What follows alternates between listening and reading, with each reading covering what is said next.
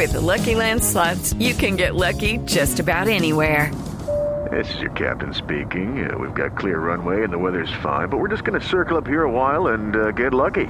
No, no, nothing like that. It's just these cash prizes add up quick. So I suggest you sit back, keep your tray table upright, and start getting lucky. Play for free at LuckyLandSlots.com. Are you feeling lucky? No purchase necessary. Void where prohibited by law. 18 plus terms and conditions apply. See website for details.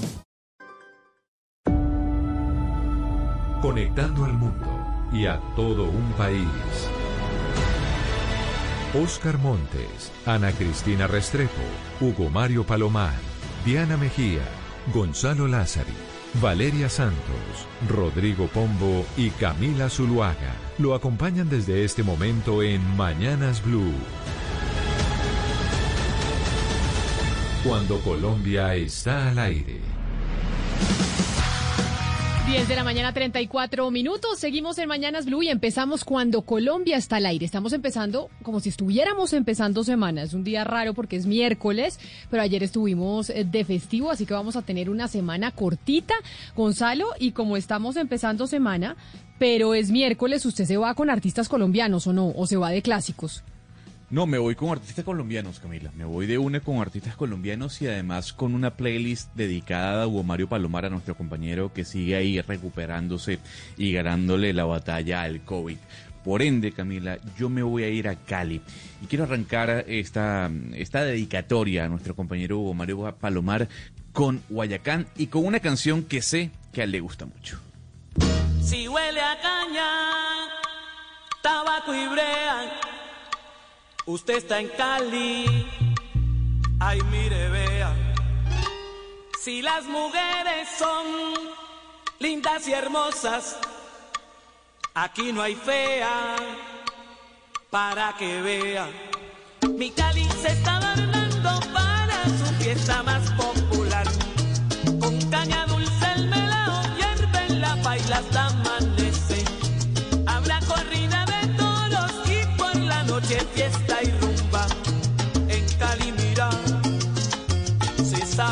gozar.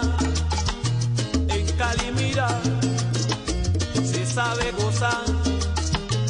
Un saludo a nuestro compañero Hugo Mario Palomar en Cali, que acá lo estamos acompañando. Prendimos muchas velitas por él. 301-764-4108. Un saludo desde ya a todos los que se están conectando con nosotros a través de nuestra línea de WhatsApp, que es esa, el 301-764-4108. Ahí los saludamos, recibimos todos eh, sus mensajes y opiniones sobre el programa y sobre los temas que vamos a estar tratando. Pero ya que hablamos de COVID, porque lamentablemente en esas está nuestro compañero Hugo Mario Palomar eh, Gonzalo, pues en la noticia del día es el tema de la vacuna, el Reino Unido, que ya la empezaron a poner, pero así como la empezaron a poner, empezaron a hacer salvedades y anuncios. Sí, empezaron los anuncios eh, de algunos efectos secundarios eh, en personas, Camila. Yo no sé si usted vio el video ayer que se hizo viral de la señora Margaret Keenan de 90 años poniéndose la vacuna. ¿Se lo vio? No. Que le dio la vuelta al mundo. Claro, pero pues es que mejor dicho, este es, este es un día histórico. Pues no solo fue Margaret Keenan, Camila, de 90 años, y varios adultos que eh, rondan esa edad, sino también a los servidores de la salud que empezaron el día de ayer a recibir esa vacuna. Pues lo que han dicho las autoridades sanitarias del Reino Unido, Camila, es que hay que estar alerta con las personas que tienen un historial alérgico considerable. ¿Por qué? Porque esta vacuna puede generar algún tipo de riesgo sobre ellos. Y esto se da, Camila, luego de que dos eh, trabajadores, eh, exactamente enfermeros, hayan recibido esta vacuna y tuviesen efectos secundarios eh, por, por la misma. Y es que estas dos personas tenían registros alérgicos considerables. Por ende, lo que, lo que han dicho las autoridades es, oiga, si la persona es alérgica eh, considerablemente a cualquier tipo de sustancia, es evitar o es mejor evitar colocarle la vacuna en estos momentos. Pero ¿sabe qué, Gonzalo? Es que uno se pregunta, bueno, pues es que acá todos somos alérgicos, pues un porcentaje muy grande de la población humana es alérgica a la comida, a ciertos medicamentos, al polen, a las abejas, etcétera. Lo que han dicho las autoridades es que si usted es significativamente alérgico para cargar con usted un EpiPen, que son esas personas que son tan alérgicas que tienen que cargar con un, casi que una, una inyección de adrenalina, son las personas que tienen que ser consideradas lo suficientemente alérgicos para no ponerse la vacuna. No es como cualquier alergia. Si usted es alérgico al gluten o a los cacahuates, etcétera, digamos que eso no le aplicaría a usted. Creo que es una, una alergia demasiado grave, considerablemente grave para que usted tenga que cargar siempre con usted el EpiPen. Sí, Valeria, es que eso eh, es de algunas vacunas. Algunas vacunas le piden a uno alguna información previa, es decir, que uno por lo menos reporte que tiene eso. No quiere decir que no se lo pongan, sino que al momento de ir reporten eso en el puesto de vacunación. Que en el Reino Unido, por ejemplo, ocurre lo mismo con la vacuna contra el virus del papiloma humano. La persona que se lo va a aplicar tiene que decir, yo tengo en mi familia historia de enfermedad autoinmune y ya ahí se considera en el puesto de vacunación si se le vacuna o no, porque hay personas que tienen esa historia de enfermedad autoinmune que pueden tener una reacción. Entonces no quiere decir que no se la puedan poner, sino que lleven su historia clínica o que lleven esa recomendación médica y lo reporten antes de aplicarse la vacuna. Pero en ningún momento se ha dicho que es que no se puedan vacunar pero además, Ana Cristina, eh, prácticamente todas las vacunas producen efectos secundarios. O sea, uno le dice a los médicos que cualquier vacuna produce un efecto, un dolorcito de cabeza, uno más leves que otros, pero, pero es tan fuerte la vacuna que inmediatamente en el organismo produce una reacción, un efecto colateral, un efecto secundario, de tal manera que mucho más en este caso, pues que estamos experimentando todos con la nueva vacuna. Y, no todos los organismos resisten eh, de la misma manera y reaccionan de la misma manera a un, a un medicamento o a una vacuna. Y ya que estamos escuchando eso, Ana Cristina, antes incluso de que saliera la vacuna, había gente escéptica decir, mm, yo esa cosa no me la pongo todavía hasta que no vea a los otros que tengan su experiencia. Y tal vez es, eh, cuando empiezan a ver estos anuncios, pues ratifican aún más esa posición.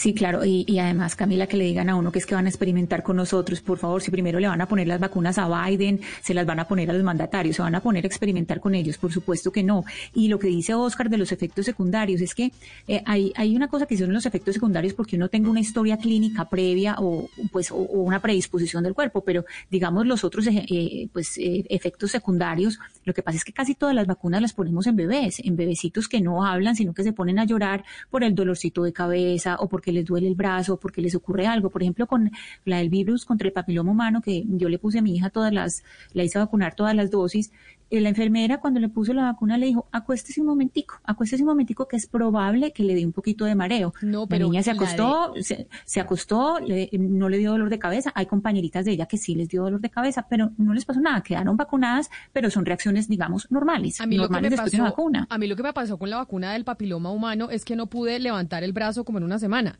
porque de verdad es que queda uno con el brazo Ana Cristina súper pesado. Es como si usted algo le hubiera pasado y uno dice, pero ¿qué me pasó en el brazo? Sí, pero eso también, pues eso también tiene que ver con la manito del vacunador, ¿cierto? O sea, eso también tiene que ver con la manito, con la manito suave. A la, a la niña mía, pues sí le fue muy bien. Ella se acostó las, en las distintas dosis, se acostó un momentico y no, no, no pasó nada, pues nada grave. Pero es importante decir, Camila, a lo que agrega Ana Cristina, es que las autoridades están recomendando esperar un poco a que avance el proceso de vacunación para que estas personas que tienen algún tipo de síntoma alérgico considerable se puedan vacunar. Ver cómo va reaccionando la gente. La reacción per se, por llamarlo así, que tuvieron estos dos enfermeros fue una reacción anafiláctica. ¿Qué, ¿Qué pasó? Pues tuvieron alguna sensación de hormigueo por todo el cuerpo, algún tipo de mareo, como bien decía Ana Cristina, pero ya utilizaron el tratamiento adecuado para eh, mm, tratarlos para curarlos y ya se encuentran en un estado eh, de salud estable. Lo que están diciendo es, a ver, esperemos un poco que avance el proceso de vacunación, a ver cómo responde la gente que tiene este, este, este proceso alérgico considerable en su cuerpo. Pues esa es la noticia del día, que se empezó a vacunar a la ciudadanía en el Reino Unido. Y la noticia del día es que también estamos con música de artistas colombianos, hoy en homenaje a Hugo Mario Palomar. Entonces pongámosle otra canción de esa lista para mandarle a nuestro compañero Hugo, Gonzalo. Pues Camila, si algo que, que le gusta a Hugo Mario más allá de la salsa, es la balada. Y aquí Hugo Mario nos ha dicho en cantidad de oportunidades que es fanático de Andrés Cepeda. Por eso creo que cae perfecto escuchar Besos Usados. Hello, it is Ryan, and we could all use an extra bright spot in our day, couldn't we? Just to make up for things like sitting in traffic, doing the dishes, counting your steps, you know, all the mundane stuff. That is why I'm such a big fan of Chumba Casino. Chumba Casino has all your favorite social casino style games that you can play for free anytime, anywhere with daily bonuses. That should brighten your day a little.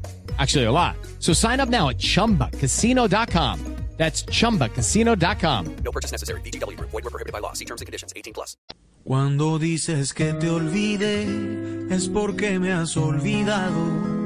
Pides que desate un lazo que ya llevas desatado. Cómo se desbesa el beso, cómo deshago un abrazo. Cómo borro una caricia, cómo se olvidan tus brazos. Sabes que me es imposible dividir en dos los pasos, ni repartir el camino sin separar nuestros labios, ni repartir el camino sin separar nuestros labios. Volverás a onde- y oyendo a Andrés Cepeda, Valeria le pregunto por una discusión, por un debate que se está llevando a cabo, un debate jurídico sobre si el IVA tiene que grabar las copas menstruales, los tampones y las toallas. Hay todo un debate alrededor de ese impuesto, eh, pues que graba principalmente a las mujeres y que puede ser en cierta medida un poco eh, inequitativo, porque como los hombres no tienen estas necesidades y nosotras sí, siempre se ha hablado de quitarle el IVA a esos productos. Pues mire, Camila, ya no hay IVA, digamos, la Corte Constitucional ya falló que los tampones y las toallas higiénicas no tienen IVA por las razones que usted acaba de exponer, que es inequitativo con las mujeres y que pues es un, bien de uso, digamos, básico. Eh, ahora está estudiando la Corte Constitucional la posibilidad de eximir de IVA a las copas menstruales. ¿Qué pasa? Muchas mujeres aún no conocen la copa menstrual. Es, digamos, un dispositivo nuevo, no es un dispositivo, es una, una copita que usted se pone y usted la reutiliza. Y yo sí quiero aprovechar para eh, contarle a las mujeres que no han utilizado la copa que es una forma muy útil para usar para todas nosotras, no solamente porque es higiénica, eh, de usted no siente tantos cólicos, mira, a mí me cambió la vida desde que yo empecé a usar, a usar la copa, es impresionante. Además es súper ecológica porque usted usa una copa por muchos años de vida, usted la lava y la reusa, entonces usted no está, digamos, contaminando el planeta con tampones y con toallas higiénicas, etcétera. Y además, pues para mujeres que no tienen los ingresos suficientes para andar comprando tampones y toallas higiénicas, también es una medida muy útil, pues porque es muy barata. Es una, una copa que usted Sí. usa y reutiliza, que los médicos ya han dicho además que es la, la forma más eficiente para usted poder, digamos, controlar su menstruación o simplemente pues tener, tener la copa. Y, creo que también no solamente no debería tener IVA, sino también debería ser, hace- hace- deberíamos hacer un llamado al gobierno nacional para que pueda entregarle esta copa a muchas mujeres de bajos recursos que la necesitan. Complementemos la información porque en esto coincidimos 500%, Valeria, con su pregunta que usted muy lúcidamente le formulara el lunes pasado al ministro de Hacienda, el doctor Alberto Carrasquilla. Y básicamente a su pregunta sobre si estaban pensando en una reforma tributaria que incluyera el IVA para eh, los bienes, digamos, de la canasta familiar, el ministro dijo que pues eh, nada se descarta, que todo se está estudiando, que ciertamente el el, el IVA, el impuesto del IVA era regresivo, pero que podían buscar unos mecanismos compensatorios devolviendo el IVA, recuerda usted. Y esto me parece importante lo que ustedes están comentando en este momento, porque claro, si de inequidad se trata, si de lo que se trata es de auscultar los alcances jurídicos de la inequidad, pues evidentemente este es un argumento que van a tener que considerar de cara a una potencial reforma tributaria para el 2021. Rodrigo, esto hay que ponerlo en un contexto y es que recordemos que hace unas dos semanas en Escocia, que la primera ministra pues es una mujer, Nicola Sturgeon, ellos lo que hicieron fue eh, dar, ya dar gratuitamente, o sea, ya a partir del primero de enero todas las mujeres eh, de Escocia van a poder recibir tanto eh, tampones como eh, toallas higiénicas y copa menstrual de forma gratuita. Antes, o sea, en este momento lo están recibiendo todas las mujeres que están en colegio o que están pues en bachillerato o que están en universidad, pero ahora ya se amplió el rango y va a ser gratuito, la, pues el suministro va a ser gratuito para todos. Eso pues Escocia es el primer país en el mundo que lo consigue. Y En que aquí da la en- en copa Colombia- menstrual grat- gratuita a las mujeres a todas. Sí, sí, a todas las mujeres, no solamente porque ahora, Camila, las pueden recibir las universitarias o las niñas de colegio, eh, pueden ir al servicio de, de salud y reclamarla gratuitamente, pero, pero ya a partir de enero cualquier mujer, es decir, ya ¿Cuánto una mujer que esté graduada. ¿Cuánto cuesta una copa menstrual? Yo tengo que confesar que soy de las mujeres que no la utiliza. Sí, una copa menstrual, pues yo acá en Colombia no, no he comprado, pero una copa menstrual vale más o menos eh, 15 euros. Eso es entre 15 y 20 euros. Es Son me- 60 más mil pesos más o menos. Sí, más o menos. Eh, 65, digamos una, 70 mil pesos. Sí, pero hay distintos rangos de precio, pues hay, hay, hay distintos eh, rangos, hay unas un poco, un poco más baratas también. no sé, no, sé aquí en Colombia en, qué precio estén, Camila. Valeria, yo le pregunto, ¿la reticencia de algunas mujeres o de algunos sectores a usar la copa menstrual es cuál? Yo lo que pasa es, que, es que no la conocen. me impresiona que usted no la haya, que no la utilice. no, la conozco, pero no la utilizo. digamos, pero a mí, mi hermana me hizo comprar la copa. Me dijo, ¿usted qué hace usando tampones hoy en día? Eso es lo más, eh, digamos, eh, retrógrado que hay. Uno además contamina muchísimo con los tampones y con las toallas higiénicas y me decía, use la copa, use la copa, use la copa. Y me regaló la copa. Y yo utilicé la copa y al principio, pues digamos que uno no sabe bien cómo usarla y uno pues digamos se ensucia un poquito, etcétera. Y después de que usted le coge el tiro a la segunda menstruación, Camila, a usted le cambia la vida. pero ¿sabe a mí qué es lo que me da impresión? higiénica, que es usted no le da cólico y además es que usted tiene una copita y pero esa cantidad de tampax, etcétera. Pero a mí hay algo que me da impresión y me perdonan los hombres de la, la mesa, Gonzalo, eh, Oscar, eh, eh, Pombo y pues obviamente los oyentes. Pero ahí me hay algo que me da impresión de la copa y es si usted está en un baño, como por ejemplo en una oficina, en la mayoría de las oficinas, pues los baños son compartidos por varias personas y los lavamanos quedan eh, afuera de los inodoros. No es como que haya un solo baño en donde usted pueda tener un inodoro y un lavamanos. Y si usted, y, ahí usted cómo hace, si necesita porque usted, pero usted la copa, le dura casi 10 horas. no puede le dura casi 10 horas, Camila, la copa puesta. Entonces, digamos que usted, pues, eh, pues no, no va a tener tanto que limpiar la copa en, en, un baño público. Usted puede ponérsela antes de salir de su casa y cuando llegue a su casa ya la limpia y ya después, digamos, la pone a hervir, etcétera. Pero usted se acostumbra. Hay, que hervirla, usted eso, no puede ser en lugares fácil, públicos. O sea, no es tan difícil. No, pero digamos que usted no tiene que hervirla todo el tiempo. Usted, usted también la puede limpiar, se la pone y después ya la hierve cuando usted llega a su casa. Ah, bueno, no, aquí, sí, aquí siempre la hervimos. Ah, no, no, yo la, hiervo también pero no cada vez que uno pero digamos ese uso en, lugares públicos no, no, pues no aplica, eh, no solamente por lo que dice Camila, sino también por la parte eh, higiénica, pues por la parte de infecciones. Eso, las personas que lo usan para la oficina o para el colegio no, no se la tienen que sacar para absolutamente nada. Es decir, y la, y la, porque es que eso precisamente es la, la, la gracia, que dura entre 8 y 10 horas y usted llega a su casa por la noche, la, la, la lava la hierve, mm, es decir, es, es, muy higiénica y en ese sentido, Camila, el problema que algunos le ven, que por ejemplo cuando dicen, hagamos este programa público de repartir eh, a las personas menos favorecidas eh, estas copas menstruales, es precisamente eso, el riesgo de infección, porque esto, por supuesto, sí requiere, digamos, eh, una higiene muchísimo más, más delicada en el momento que se retira. Es por eso, es por la higiene al final que algunas personas dicen que no pero yo creo que eso pues se corrige pues con pedagogía, enseñándole a la gente a usarla bien. Sobre el precio me dice Luz Ángela, que es una oyente que nos escribe a nuestra línea de WhatsApp al 301-764-4108, que ella la compró para su hija aquí en Colombia y le costó 92 mil pesos con dos tipos de esterilizador distintos. Y ahí habla de, pues, de la higiene, de que obviamente la copa hay que esterilizarla y pues tiene un proceso distinto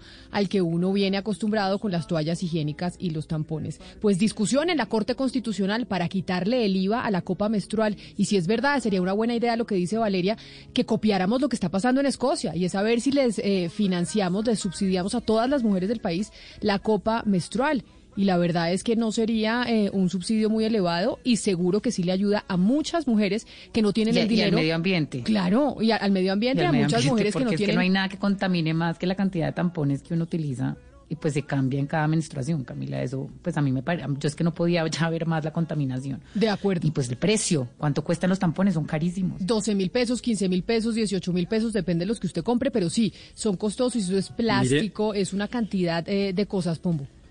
Mire lo que nos escribe una oyente, se llama Maleja, supongo que será María Alejandra. Te escucho y vale 70 mil. Y es lo mejor la copa. Entonces yo le pregunto, ¿y se vende fácil en Colombia? Y me dice, no.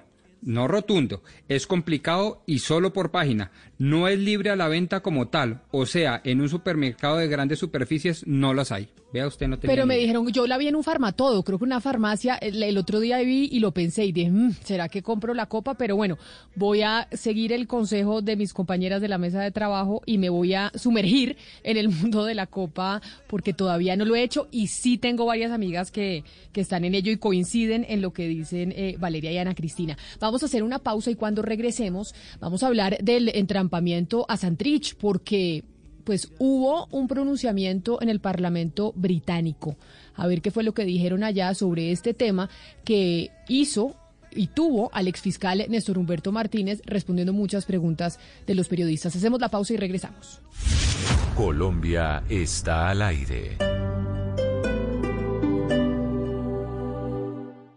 Cuida Iconic nuevo está para esta Navidad.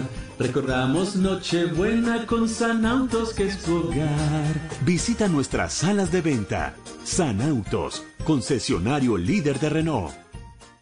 Comparte la magia de la Navidad con la super pantalla de 5.3 pulgadas de tu Samsung Galaxy A01 Core. Y si eres cliente Claro, llévalo por solo 289.900 pesos y disfrútalo en la red de mayor cobertura de Colombia. Visita tienda.claro.com.co o llama al numeral 400.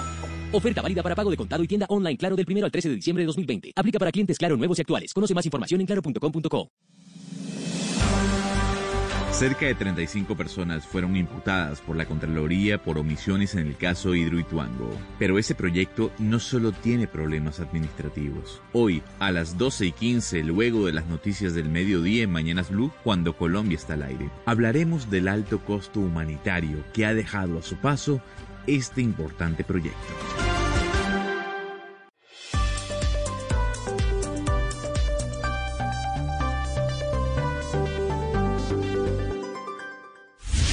Colombia está al aire.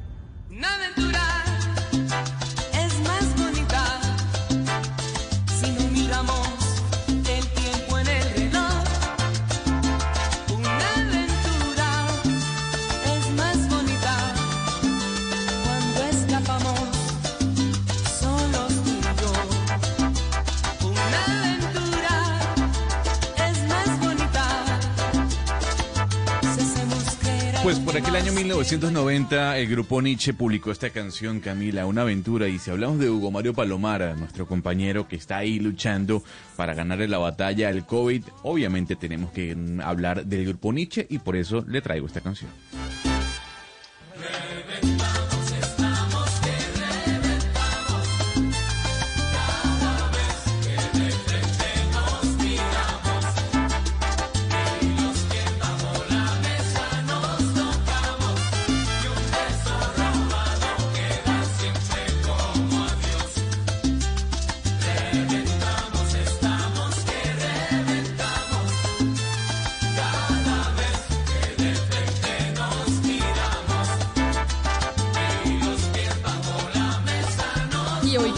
De salsa recordando a Hugo, vámonos ahora sí, Ana Cristina, al Parlamento Británico. Y quería preguntarle qué era lo que se estaba debatiendo en el, en el Parlamento Británico sobre Colombia, que generó críticas al gobierno nacional por el posible entrampamiento a Jesús Santrich. Recordemos que Santrich, quien fue uno de los negociadores en La Habana por parte de la guerrilla de las FARC, pues otra vez decidió eh, tomar las armas y a pesar de que decidió tomar las armas, etcétera, etcétera, pues se ha venido hablando por una publicación en principio del periódico El Espectador de que a Santrich le habrían eh, puesto eh, una trampa para probar que estaba delinquiendo.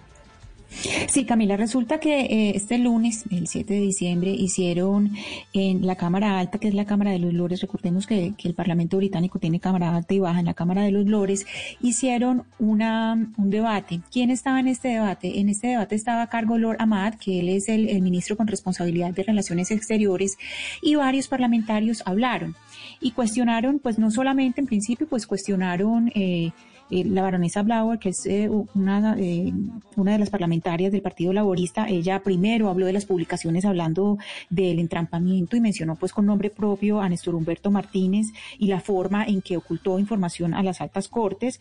Y ella le pregunta al embajador británico, al señor Colin Martin Reynolds, él, le dice, bueno, ¿qué tipo de seguimiento y evaluación le está haciendo la embajada británica a esto que está ocurriendo en Colombia? Porque además ellos, pues al principio de este debate recuerdan que la embajada británica desde 2015 le ha dado a Colombia 60 millones de libras, que esto pues en, en dinero colombiano es 276 mil eh, millones de pesos. Pero una de las intervenciones más importantes, Camila, es la de la baronesa eh, Jean Elizabeth Cousins, que la vamos a oír en este momento. Can the Minister say what public support has been given by the UK Embassy in Bogota to this War Crimes Tribunal in the light of the attempts by President Duque to undermine its work? Sí, esta, esta baronesa eh, Cousins, ella es del partido Crossbench, que es un partido independiente, y ella lo que hace es preguntar cuál es el apoyo que la Embajada Británica le ha dado a la Corte de Justicia Transicional, ella la llama Tribunal de Guerra de Bogotá, es decir, la JEP, frente a los intentos del presidente Duque de menoscabar el trabajo de esta Corte. Entonces, esta pregunta le dice a, pues, al ministro de, responsable de, de Relaciones Exteriores, a Lord Ahmad, para que la responda porque dice, cuando usted venga, a- cuando usted vaya a Colombia y hable con el embajador Martin Reynolds, pues pregúntele, nosotros en, en- Gran Bretaña estamos poniendo dinero para este proceso de paz, estamos interesados en cuál es el tratamiento que le están dando a los derechos humanos y a ver qué es lo que está haciendo el presidente de ese país para, para que ese proceso eh, pueda funcionar.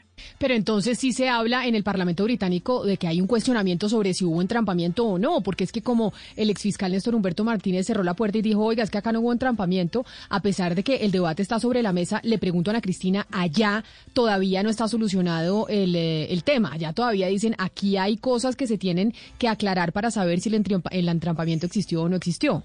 Pero claro, Camila, porque es que hay con ese debate, que es que yo, yo aquí nada más le estoy contando un par de parlamentarias que hablaron, pero hablaron varios, muchísimos más, porque se están haciendo esas preguntas y ahí eso es la evidencia, eh, Camila y oyentes, de que precisamente la implementación del proceso de paz está funcionando en gran parte por la participación de la comunidad internacional. Entonces ellos, eh, por eso empezaron la, el, el debate hablando de la plata que están poniendo, porque ellos dicen, a ver, un momentico, nosotros estamos poniendo acá no solamente eh, toda la, digamos, todo este, eh, este músculo diplomático para que funcione el proceso de paz, sino que también estamos poniendo mucha plata y tenemos que mirar cuáles son los resultados y el embajador Martin Reynolds qué está haciendo para ver si sí de verdad se está respetando. La palabra clave es la independencia de la Corte Transicional, de Justicia Transicional. Ellos están muy, muy preocupados porque la JEP tenga independencia para trabajar en Colombia. Pero también, si, si usted dice que, que, que, afuera, internacionalmente, pues no está, digamos, resuelto el debate si hubo o no entrampamiento, Camila, en Colombia tampoco. En Colombia tampoco, porque es el fiscal Néstor Humberto Martínez en contra de muchas investigaciones periodísticas y de personas que conocieron el proceso diciendo que sí hubo entrampamiento. Lo que sabemos es que del otro lado nunca existió un narco de Sinaloa. No había un narcotraficante del otro lado, siempre fue la DEA. Por ende, eso es un agente provocador. Así el eh, ex fiscal Néstor Humberto Martínez diga que es ellos estaban escuchando, era otro delito y que escucharon a la DEA en otro delito. La DEA sí estaba haciendo un entrampamiento y si la DEA tuvo o no en cuenta la fiscalía para hacerlo, es la pregunta. Pero entrampamiento y agente provocador hubo. Ahora, lo que usted está contando, Ana Cristina, lo que pone, digamos, de, lo, lo que sale a relucir es ese, eh, digamos, Se me fue doña Valeria. yo veo, yo veo que hay, yo veo por la, el material además estudiado que muy generosamente nos lo compartió Ana Cristina Restrepo, yo veo que hay tres temas un tanto distintos, claro, con un tronco común, pero distintos. Uno es el tema del entrampamiento que tiene una cantidad de terminología técnica, extraordinariamente técnica en materia penal. Otro es el tema político por definición, que es la matanza cruel de los líderes sociales en el campo y en la ruralidad colombiana, que fue tocado en ese debate. Y otro a mi juicio un tanto distinto, claro, mismo tronco común, el tema de la JEP. Y yo quisiera decir básicamente frente a los dos últimos lo siguiente, creo que las afirmaciones del ministro, de Lord Hamed, eh, eh, ministro conservador, ministro de Relaciones Exteriores, fueron suficientes, fueron buenas en el sentido de decir que sí, que sin desconocer esta poderosa realidad tendríamos que recabar muchísima más información para saber si el gobierno colombiano es una especie de cómplice o no en este tipo de cosas. Y segundo, en lo que tiene que ver a la JEP, pues sí, claro, la comunidad internacional está participando y con importantes recursos, pero importantes recursos que nunca pueden llegar a superar, en el mejor de los casos, en casos análogos como el de Centroamérica, los procesos de paz en Centroamérica, del 6 al 8%. Es decir, esto es un cuento que nos vale más de 148 billones de pesos a todos los colombianos, con lo cual, pues el hecho de que los señores ingleses, por muy respetables y goditos que estos sean, vengan a exigir una cantidad de cosas frente a una independencia de la JEP, que a mi juicio está más que garantizada, pues me parece un tanto eh, cándido, por decirlo Pero- menos, pero, de estos señores de allá en Inglaterra que tratan de exigir como si todavía se tratara de una colonia imperial, esta que nunca la fue, sobre una independencia de una JEP que sí está garantizada y que sobre lo cual, a mi modo de ver, no hay la más mínima duda, independientemente de los rifirrafas que en un Estado de Derecho se puedan presentar entre distintas autoridades. Pero tiene razón el Parlamento británico cuando, cuando, cuando pide cuentas, porque es que ponen plata, mucha o poca, pero pusieron una plata. Y cuando usted pone No, una claro. plata, pues usted tiene que preguntar por eso. Oiga, ¿qué pasó con una plata que yo puse? Mucha Claro, o poca, pero, me pero parece, lo, me lo parece que que ahí, importa ahí, ahí es el está tono, clara la cosa.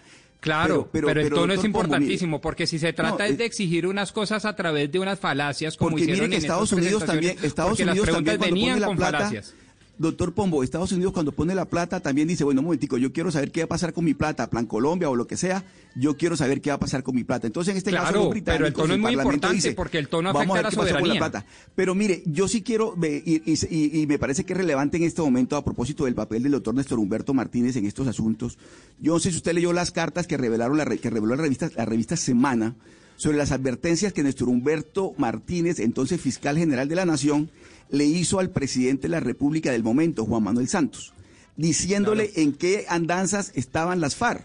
Entonces, me parece que también es importante, ahora que estamos hablando del entrampamiento y de todo lo que ocurrió, que también se conozca que en su momento el fiscal Néstor Humberto Martínez, como lo ha dicho públicamente, le advirtió al presidente Santos Oscar. del momento que estaba pasando con el comportamiento de los de los de los Oscar, guerrilleros de las pero, FARC o de pero los sobre las exguerrilleros de las cartas, sobre las cartas no podemos olvidar que no estuvieron radicadas, que ya lo, lo hemos hablado varias veces. Esas cartas de Néstor Humberto Martínez, pues entonces si nos vamos a poner a hablar de todo lo que uno escribe y que no radica y que no, no pone en la, en la mirada de lo público, pues eh, entonces. O eh, sea, eran este cartas que él quería enviarles, enviarle, pero nunca les envió. O sea, las tenía Sí, en su no- computador, pero no, radicadas. Ese- no eh, las un radicó y el otro no las leyó.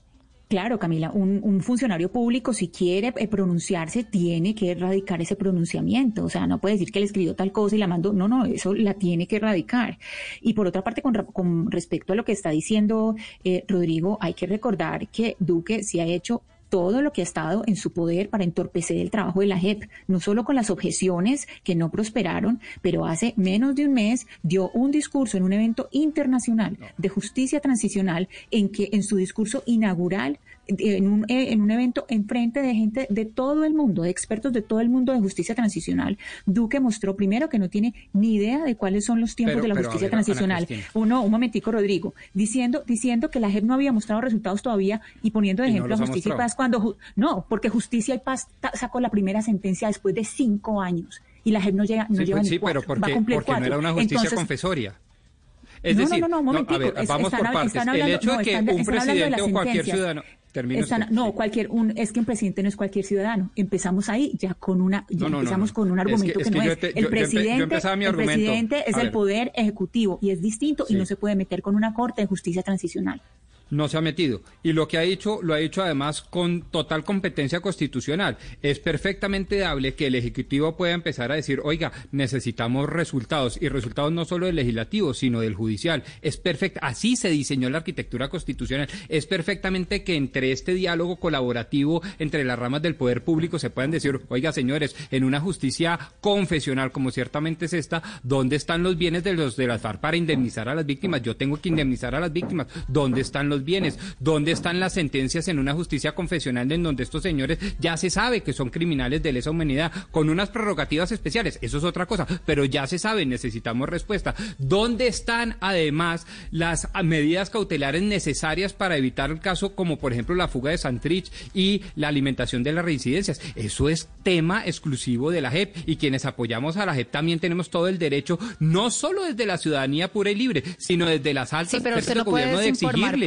Diciendo es- que Justicia y no Paz no era una justicia confesional. Que no nos guste. Justicia y Paz que no era una justicia confesional. Usted no podía, como paramilitar, acceder al beneficio de ocho años de cárcel si usted no contaba la verdad. Entonces empecemos Por a eso, y, se- y criticamos Si usted- con todas si las fuerzas no, la justicia usted- transicional. no, y Ana es que no se puede decir que se compartir. demoró cinco años Ahora no se la puede defender la JEP por los errores del pasado. Nadie está diciendo que defienda o no la JEP. Lo que pasa es que el discurso del presidente Iván Duque afuera, internacionalmente, siempre ha sido de apoyo al proceso de paz, hablar bien de la JEP, etcétera. Y por dentro sí está tratando de minarlo. Y lo que le están diciendo los países garantes del proceso es qué es lo que está pasando allá adentro. Porque es que el señor Iván Duque si se sienta en el Consejo Nacional, del el, Consejo de Seguridad de la ONU y en las Naciones Unidas, etcétera, a decir y hablar del proceso de paz y a, y- a contar cómo ellos están cumpliendo y adentro no está haciendo sino tratar de minarlo.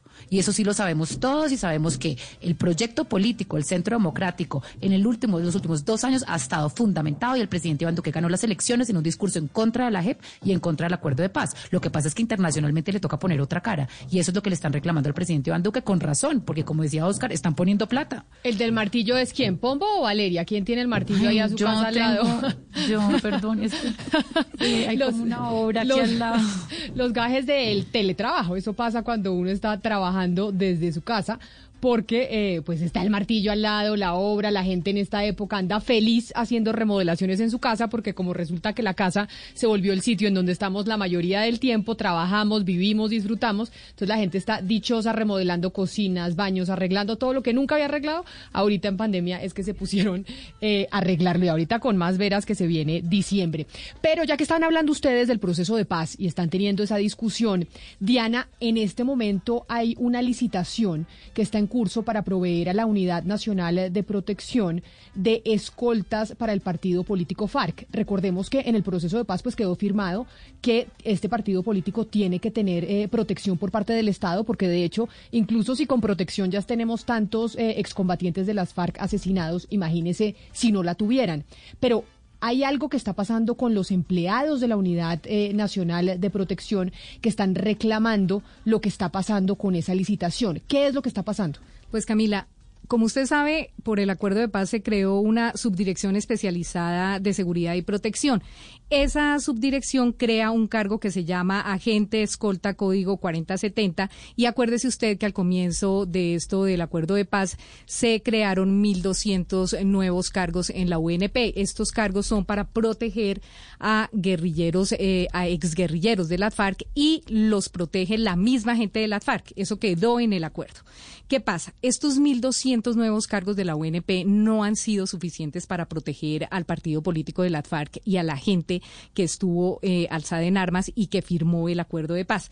Entonces, ¿qué hace la UNP? Abre un- una nueva convocatoria para eh, contratar algunos escoltas, pero con esa misma causalidad.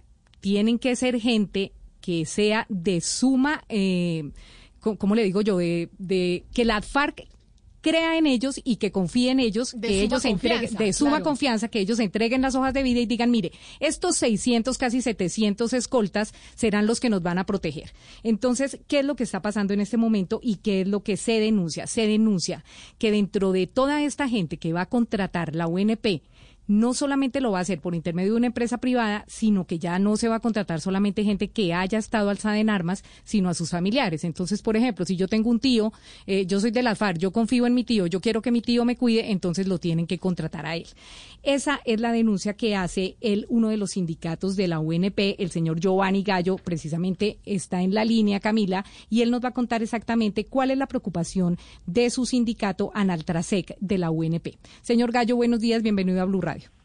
Eh, muy buenos días a Camila, Diana, a la mesa de trabajos. Muchas gracias por esta oportunidad para expresar lo que sentimos los escoltas de la UNP. Señor Gallo, es indudable que en esto del acuerdo de paz hay cosas que a mucha gente le gustan y a mucha gente no le gustan, pero sin lugar a dudas, la gente que se eh, reincorporó y la gente que firmó el acuerdo, pues está esperando que la proteja gente de su confianza y en ese orden de ideas, la UNP pues contrata gente en la que la- las FARC como partido confíe para que lo cuiden. ¿Cuál es el problema en este caso con estos nuevos escoltas que entrarían a la UNP? Correcto. En los acuerdos de paz eh, se pactó que la entrada iban a ser 1.200 hombres por la subdirección especializada, lo cual ya se ha cumplido y se han venido rotando. Muchos de estos escoltas comba- excombatientes se retiran porque no aguantan a veces el trato o el trajín que le dan sus protegidos. Aparte de esto, van a ingresar aproximadamente de 600 escoltas tercerizados, o sea, por las empresas privadas, van, eh, más lo relevante para poder hacer sus descansos, aproximadamente 840 personas más. Lo que no nos parece a nosotros es que ingresen personas sin tener las competencias generales para hacer una escolta.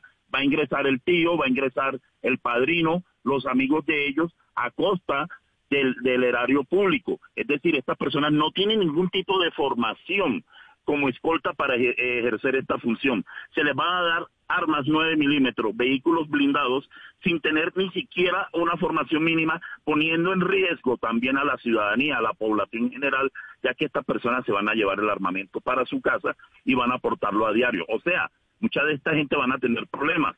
Si en el anterior proceso o en la anterior incorporación tuvieron que la tuvo que la UNP colocarles conductores a los jefes guerrilleros porque muchos de estos conductores se estrellaron y murieron manejando los vehículos o serían o se o se hirieron con sus propias armas.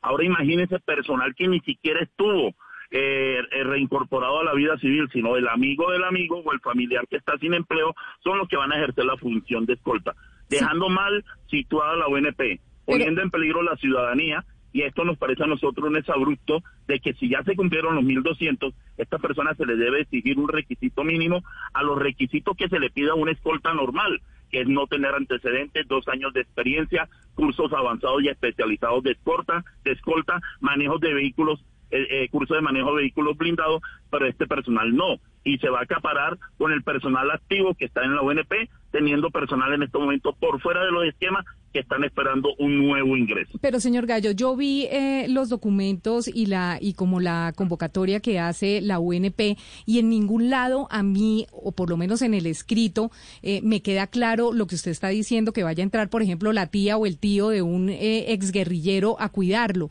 ¿Usted de dónde saca que estas personas van a ser familiares de los ex, excombatientes de la FARC? O sea, ¿de dónde saca usted que, por ejemplo, mi la tía de uno de ellos o el tío o el primo, porque yo confío en él, me va a cuidar y es el que va a contratar la UNP. ¿Eso en dónde está estipulado dentro de la convocatoria? Bueno, dentro de las reuniones, a la mayoría de los sindicatos, la FARC le ha cerrado la puerta para presentar o postular hojas de vida del personal que está por fuera o está retirado. Ellos informan precisamente de que es de, su total confianza, pero si miramos también la licitación, los requisitos para ingresar son mínimos a los que se presenta a un, escolta normal de este programa.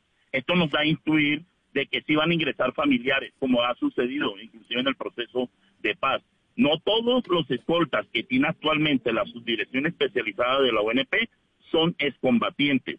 También, también hay personal civil que se, de alguna manera u Ah, otra, pero, se pero infiltraron. señor Gallo, pero señor Gallo, entonces discúlpeme que lo interrumpa porque es que no, no entiendo algo bien. Entonces usted no está, nos está hablando de algo que usted dice que intuye, que le da para intuir. O sea, usted no tiene evidencias de que haya hojas de vida. Usted está hablando de una convocatoria que le hace a usted intuir algo. No es que usted tenga hojas de vida de tíos ni primos de excombatientes, sino que usted nos está hablando de su intuición.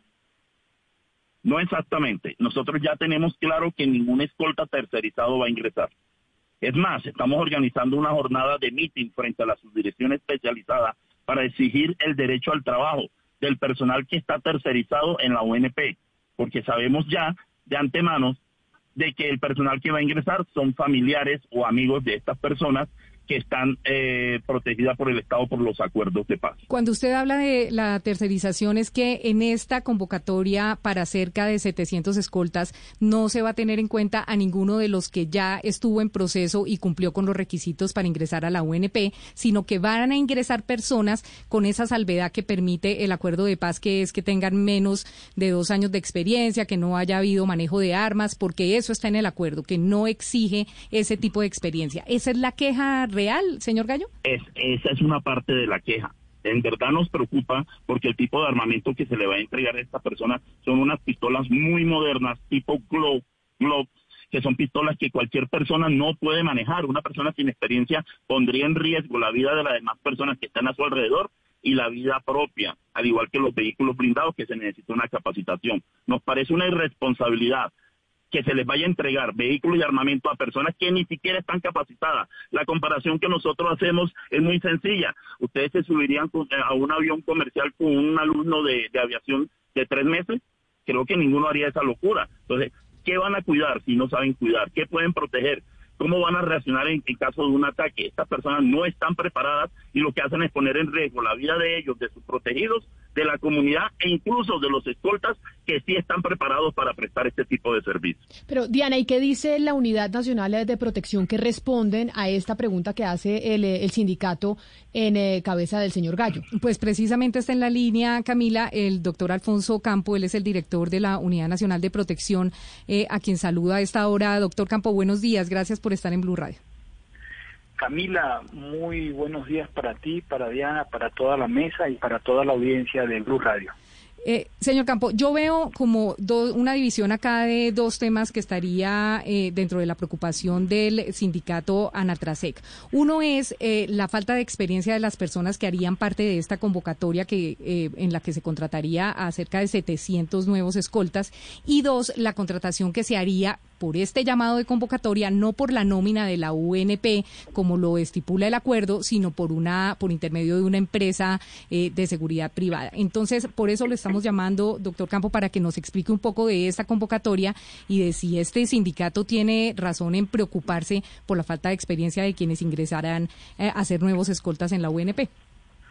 Bueno, yo quisiera aprovechar para recordarles al país a través de las audiencias que ha venido adelantando el gobierno nacional en cabeza el presidente Iván Duque, quien ha sido respetuoso y cumplidor del acuerdo de paz, entendiendo las realidades jurídicas que de él se desprenden. Ahora, en el tema de la postulación bajo el parámetro de la confianza, que es importante mencionar, que tiene a bien hoy el partido FARC, producto de lo acordado, es una de esas realidades indicadas en el acuerdo mismo y que hoy son posibles como, insum- como insumo en este proceso de contratación. Sobra decir que todas las decisiones en el manejo de lo público deben darse bajo la observancia y el imperio de la Constitución y la ley. En ese aspecto quisiera referirme que el proceso de contratación que se viene adelantando también es producto de un fallo que salió el 30 de julio del 2020 por parte de la JEP en el auto 008, donde se le ordena a la Unidad Nacional de Protección que implemente medidas de protección aprobadas a los esquemas actuales. ¿Y por qué? Porque viene presentándose que se han venido adelantando estudios nuevos eh, y donde se, hay que hacer nuevas implementaciones y los hombres actuales, que son aproximadamente los 1.200, no dan abasto para poder seguir cubriendo Sí. eh, las medidas de protección requeridas. En ese sentido, dándole cumplimiento al fallo de la JED como lo venimos haciendo, se viene adelantando el proceso. Ahora, respecto a lo que tiene que ver con la experiencia y la contratación tercerizada, quisiera manifestar que los requisitos contemplados están plasmados en los pliegos y todo está concatenado a los acuerdos de paz del decreto 299. Pero, Y eso, Doctor Campo, director, lo, lo, lo interrumpo un segundo para, para, para aclarar un poco el tema de la JEP, porque en los acuerdos quedó clarísimo cuando se firmó el acuerdo de paz que estas personas que entrarían a formar parte de los escoltas para su propio grupo político sería gente eh, en la que ellos confiaran, certificada por el grupo de la FARC. Entonces, si la FARC decía, yo confío en estos 1.200, estos 1.200 son, y ustedes como UNP contratan.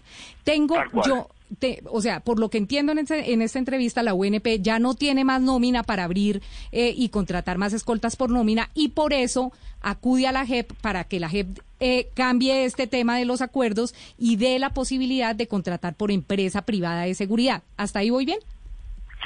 Eh, la JED, quisiera hacer una aclaración, la JED nos hace la recomendación mientras, me- mediante una decisión jurídica de que se implementen medidas de protección para poder proteger a los miembros del partido FARC que hoy no podemos cubrir.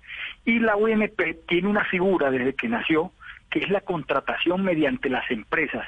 Son la mayoría de hombres de protección que hoy vienen brindando garantías de protección a distintos grupos poblacionales, llámese líderes sociales, llámese defensores de derechos humanos, llámese periodistas, dirigentes políticos. En ese sentido, nosotros acudimos a esa figura jurídica que es la contratación mediante eh, mediante una empresa idónea que que, eh, que tenga la experticia en, en, en hombres de protección y mediante esa figura nosotros abrimos el proceso. Naturalmente esto está concertado con la mesa técnica, gobierno nacional, miembros del partido FARC, JEP, y eso tiene una finalidad, seguir brindando protección a los miembros del partido FARC que no le hemos podido ir cumpliendo Claro, por pero, una u pero- otra razón. pero aquí habría una diferencia y es que estas personas que serían contratadas por las empresas privadas que van a eh, tomar el control pues de esta de esta protección esas hojas de vida y esas certificaciones sobre la gente que va a ser contratada, o sea, sobre los casi 700, va a ser enviada por el partido de la FARC. O sea, la FARC le va a decir a la empresa privada, estos son mis 700, usted examínelos. ¿Qué entonces, señor Campo, me dice a mí que esas personas sí tienen la idoneidad para cumplir y para proteger a, los excombatientes de la FARC? O sea, ¿cómo yo, empresa privada, puedo decidir si esta persona sí o no, si de todas maneras tengo que contratar al que me diga la FARC? Algo importante, aquí es fundamental la confianza y eso quedó en los acuerdos de paz. Ahora, hay unos requisitos. El que no cumpla con los requisitos de las hojas de vida, como se ha hecho con, con los miembros, con los hombres de protección que, que fueron nombrados en, en- en el pasado, mm, sencillamente no pasa y el partido FARC postula otro y si no pasa y si no logramos completar el cupo, podemos con- contratar personas que no sean del partido FARC para poder pero cumplir pero, con la Gallo, finalidad de la medida de protección. Un momento, por favor. Perdón- con la medida de protección. Entonces, los requisitos están interrumpo porque- plasmados. Perdón, le interrumpo porque es que eh, el, el señor, el, el- el presidente de, de el sindicato Altrasec, el, doctor- el señor Gallo, ha dicho que está, hay una especie de veto, una especie de veto por parte de los excombatientes de las FARC, que son sujetos de protección, para que solo aquellas personas que ellos les den el visto bueno, primos y demás familiares, sean los que puedan prestar la protección sin reunir los requisitos y las calidades profesionales que se requieren para desempeñar este cargo. Entonces, a eso me refiero yo. Hay un veto, hay un veto por parte de, la, de los excombatientes de las FARC. No, quisiera aclarar, aquí no hay un veto, aquí hay una prioridad que es la confianza. Y así está establecido en los acuerdos de paz. Y en, y en ese sentido, si los hombres de protección que son de confianza y no reúnen los requisitos, sencillamente no serán contratados como corresponde y como lo recomienda la superintendencia. Ahora, si hay que terminar de completar, y así lo hemos analizado en las distintas mesas, por eso no podemos hablar de, de veto. Si toca completar los 686 hombres con otras hojas de vida que reúnan los requisitos, sencillamente esos nuevos hombres de protección cumplirán con la finalidad. Si el partido FARC no los acepta, ya eso es son otras razones, pero por parte nuestra, como UNP, estamos cumpliendo como gobierno nacional en brindar las garantías de medida de protección que es proteger la vida como corresponde. Sí, eh, director Campo, para nosotros entender eh, un, poquito mejor eh, este contexto, al día de hoy han asesinado 250 reincorporados de las FARC, 250 personas que buscaban ser ciudadanos y los asesinaron. De esos 250 personas, ¿cuántas tenían, cuántos tenían una solicitud o una petición de esquema eh, de seguridad en la Unidad Nacional de Protección? Y los y para qué va mi pregunta, en mi pregunta voy a, a mirar por qué estas personas dicen que tiene que ser alguien de confianza, porque es que efectivamente los están matando. Importante, y así lo dijimos ante la JEP, eh, manifestar que de las 249 personas que han sido asesinadas, solamente se le activó la ruta a 25, porque los otros miembros del partido FARC nunca nos reportaron a nosotros como Unidad Nacional de Protección que tenían un riesgo. De esos 25, eh, tenían medidas de protección. Director, perdón, ¿qué quiere decir activar la ruta? Que, eh, para que nos entiendan mejor los poner en oyentes, ¿qué quiere conocimiento de la Unidad Nacional de Protección, porque si no nos ponen en conocimiento a nosotros de que existe una persona que está amenazada, que está en riesgo, nosotros no tendríamos por qué conocer.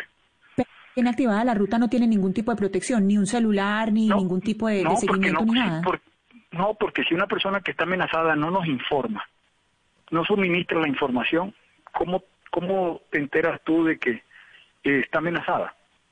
¿Sí? Esa es como la aclaración.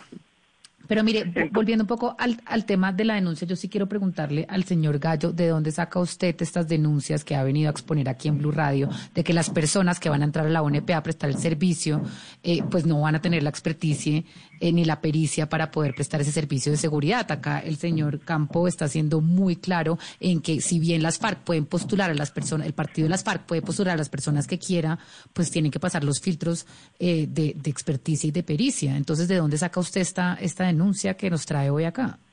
Correcto. Primero quiero dejar claro que la confianza es un tema muy diferente a la competencia que tenga la persona. Lo que está haciendo el señor director es cumplir una orden presidencial y en todos los sindicatos lo tenemos claro que no tiene que ver nada con la dirección. Aquí la culpa directamente se la estamos dando es al partido de la FARC. ¿Por qué no la experiencia? Si ustedes miran los requisitos de entrada para hacer escoltas de ellos, van a ser inferiores o casi nulos. ¿Qué va a ser lo único que va a filtrar la empresa? Que la persona, se- eh, que la cédula sea de la persona que indica que tenga un cartón de bachiller y listo. Porque no puede filtrar es que ver- tenga cursos de preguntémosle al, escoltas. al señor Campo si esto es verdad, porque lo que ha dicho el señor Campo no es eso. ¿Esto es verdad, señor Campo, que los requisitos van a ser menores, que solamente se va a requerir la Oh. cédula y que va a ser enteramente basado en confianza y no en experiencia? Bueno, primero manifestar que los representantes de los sindicatos y concretamente Giovanni Gallo, a quien lo saludo de manera afectuosa, tenemos un, muy buenas relaciones. Y si hay que hacer las aclaraciones, las hacemos cuando Giovanni así lo considere. Pero esto está ajustado a derecho, esto está ajustado a las recomendaciones de la Superintendencia de Salud. Recordemos de, vigilancia, recordemos que la supervigilancia no exige tiempo de experiencia para ser hombre de protección. Los dos años de experiencia es un requisito que siempre ha planteado la ONP. No obstante, ello no se requirió en el caso de personas de reincorporación certificadas. Esto es importante por la ARN o personas de confianza que certifique el partido FARC, porque la misma población no cuenta con personas que acrediten esa experiencia. Y en eso hay que ser también claro y preciso. Por eso se les exige cursos de aprobación de escolta de 30 horas, por eso se les exige licencia de conducir dentro de los requisitos, por eso se les exige acreditar el curso de manejo defensivo de vehículos por escuelas autorizadas, por eso está adelantando a los hombres de protección la poligrafía, por eso se les está solicitando la, la credencial que los acredita como hombres de protección vigente por la superintendencia. Esto en lo que corresponde a los hombres de protección del partido FARC. O sea, sí, hay requisitos. Y el que no cumpla con los requisitos sencillamente no puede ingresar como debe ser y si hay una nueva baja de vida se le hace la- la- el procedimiento nuevamente hasta que se logre, pero aquí no pueden ingresar personas que no tengan la idoneidad, que no tengan la experticia. Y eso en eso tenemos que ser claros y decirle al país que no hay ninguna duda en ese sentido. Señor Campo, eh, sin duda el, el acuerdo de paz también deja unas prórrogas, eh, unas prórrogas no, sino unas, un- un- unas directrices que deben seguir los nuevos escoltas, que no son tan duras como las que debe seguir una persona que ha hecho curso para escolta y en eso sí el señor Gallo podría tener alguna razón porque en el acuerdo dice que, por ejemplo, no necesitaría los dos años de experiencia, no necesitaría no haber estado en curso en, en temas legales. O sea, sí hay unas cosas que se le quitan a estas personas por en virtud del acuerdo y eso es razonable porque así se firmó el acuerdo y así se estipuló. Pero yo le quiero preguntar, si de estos eh, casi 700 escoltas que entran eh, eh, como nuevos a la UNP por intermedio de una empresa privada, si por ejemplo me está cuidando a mí, yo soy Timochenko y me está cuidando y de un momento a otro yo Timochenko digo, no, mire, ¿sabe qué? A mí Pedrito ya no me cuida como yo quisiera que me cuidara. ¿Para dónde mandan la empresa privada a Pedrito? ¿A cuidar a otra, a otro exguerrillero de la FARC? ¿O lo pueden mandar a cuidar a un periodista o a cuidar a un magistrado? ¿O, o cómo lo manejarían ahí? Porque la diferencia es que no es de su nómina, señor Campos, sino de la nómina de una empresa de seguridad privada. En ese caso, ¿cómo va a quedar claro que ellos solo van a cuidar exguerrilleros? Importante, es importante hacer esta claridad. Los hombres de protección contratados para proteger los miembros del partido FARC son solo sí, solo sí para los miembros del partido FARC. Ahora, en caso dado de que algún miembro del partido FARC no esté de acuerdo con que el hombre de protección o no se ha entendido con el hombre de protección, tiene que solicitárnoslo por escrito y de manera motivada, porque ya ese hombre de protección tiene derechos, tiene deberes, tiene obligaciones, tiene una situación jurídica definida para poder justificar esa rotación. Pues ahí está la respuesta precisamente del eh, director de la UNP, el doctor Alfonso Campo, a las inquietudes que tiene uno de los sindicatos de esa entidad, el señor Giovanni Gallo. Creo que ha quedado claro. Señor Campo, mil gracias por estar con nosotros y haber respondido pues esta denuncia que hacen eh, por parte del sindicato de la UNP. Feliz resto de día. No, usted es muy amable y siempre estamos prestos. Señor Gallo, y a usted también gracias. Ahí está la respuesta precisamente del director de la UNP a esas inquietudes que ustedes tienen. Muchas gracias. Eh, en verdad, eh, la última parte sí se puede prestar a que esta persona a los dos años lava el título y puede ir a prestar el servicio a cualquier periodista, a cualquier magistrado, sin saber que venía del partido de la FARC, sin estigmatizar de dónde viene la persona. 11 de la mañana, 32 minutos. Hacemos una pausa y ya volvemos. Colombia está al aire.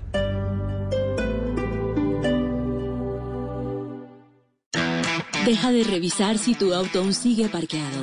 Mejor empieza el 2021 como tú quieres, con más tranquilidad. Estrena hoy tu Pit antirrobo con Chevistar, con potente motor de 1.2 litros y amplio baúl, y empieza a pagar en un año más póliza a todo riesgo gratis.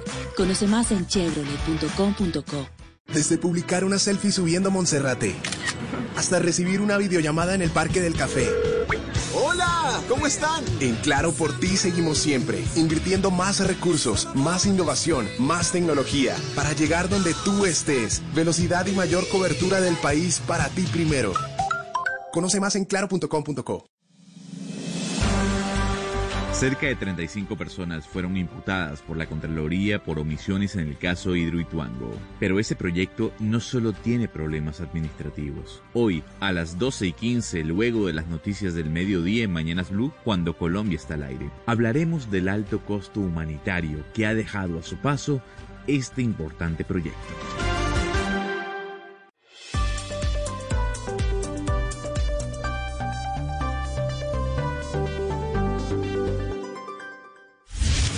Colombia está al aire. Oye, te hablo desde la prisión. Wilson Manyoma.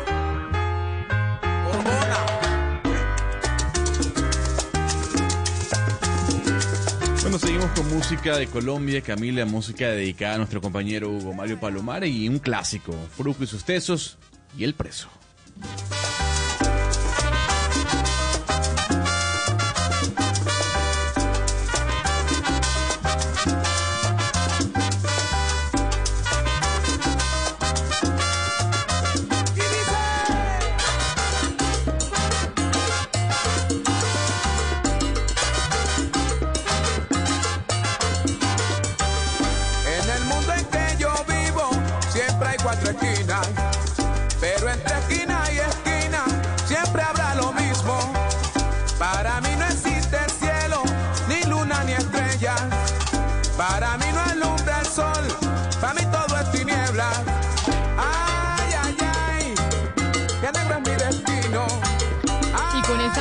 Con esta salsa, Gonzalo, le pregunto, ¿ya Google publicó la lista de qué fue lo más buscado en el 2020? Como ya se va acabando el año, se va acabando este año duro, difícil, en el que tenemos que agradecer por todo lo que tenemos, pero sin duda alguna se están cerrando ciclos, eh, nos dimos cuenta de que hay cosas que tienen que cambiar. Y creo que nunca en la vida se nos va a olvidar este 2020. ¿Qué fue lo que más escribimos en este buscador? Pues eh, Camila, como usted lo dice, obviamente el coronavirus está dentro de esa lista como lo más buscado en Google. No obstante, la palabra eh, más eh, buscada eh, o indagada por parte de los usuarios es ¿por qué? ¿Por qué me contagio de coronavirus? ¿Por qué el papel toalé escasea? ¿Por qué no puedo dormir? ¿Por qué me tengo que lavar las manos? Y hoy Google no solo lanzó esta lista, Camila, sino también lanzó un video que quiero que escuche. The most human trait is to want to know why. And in a year that tested everyone around the world, why was searched more than ever.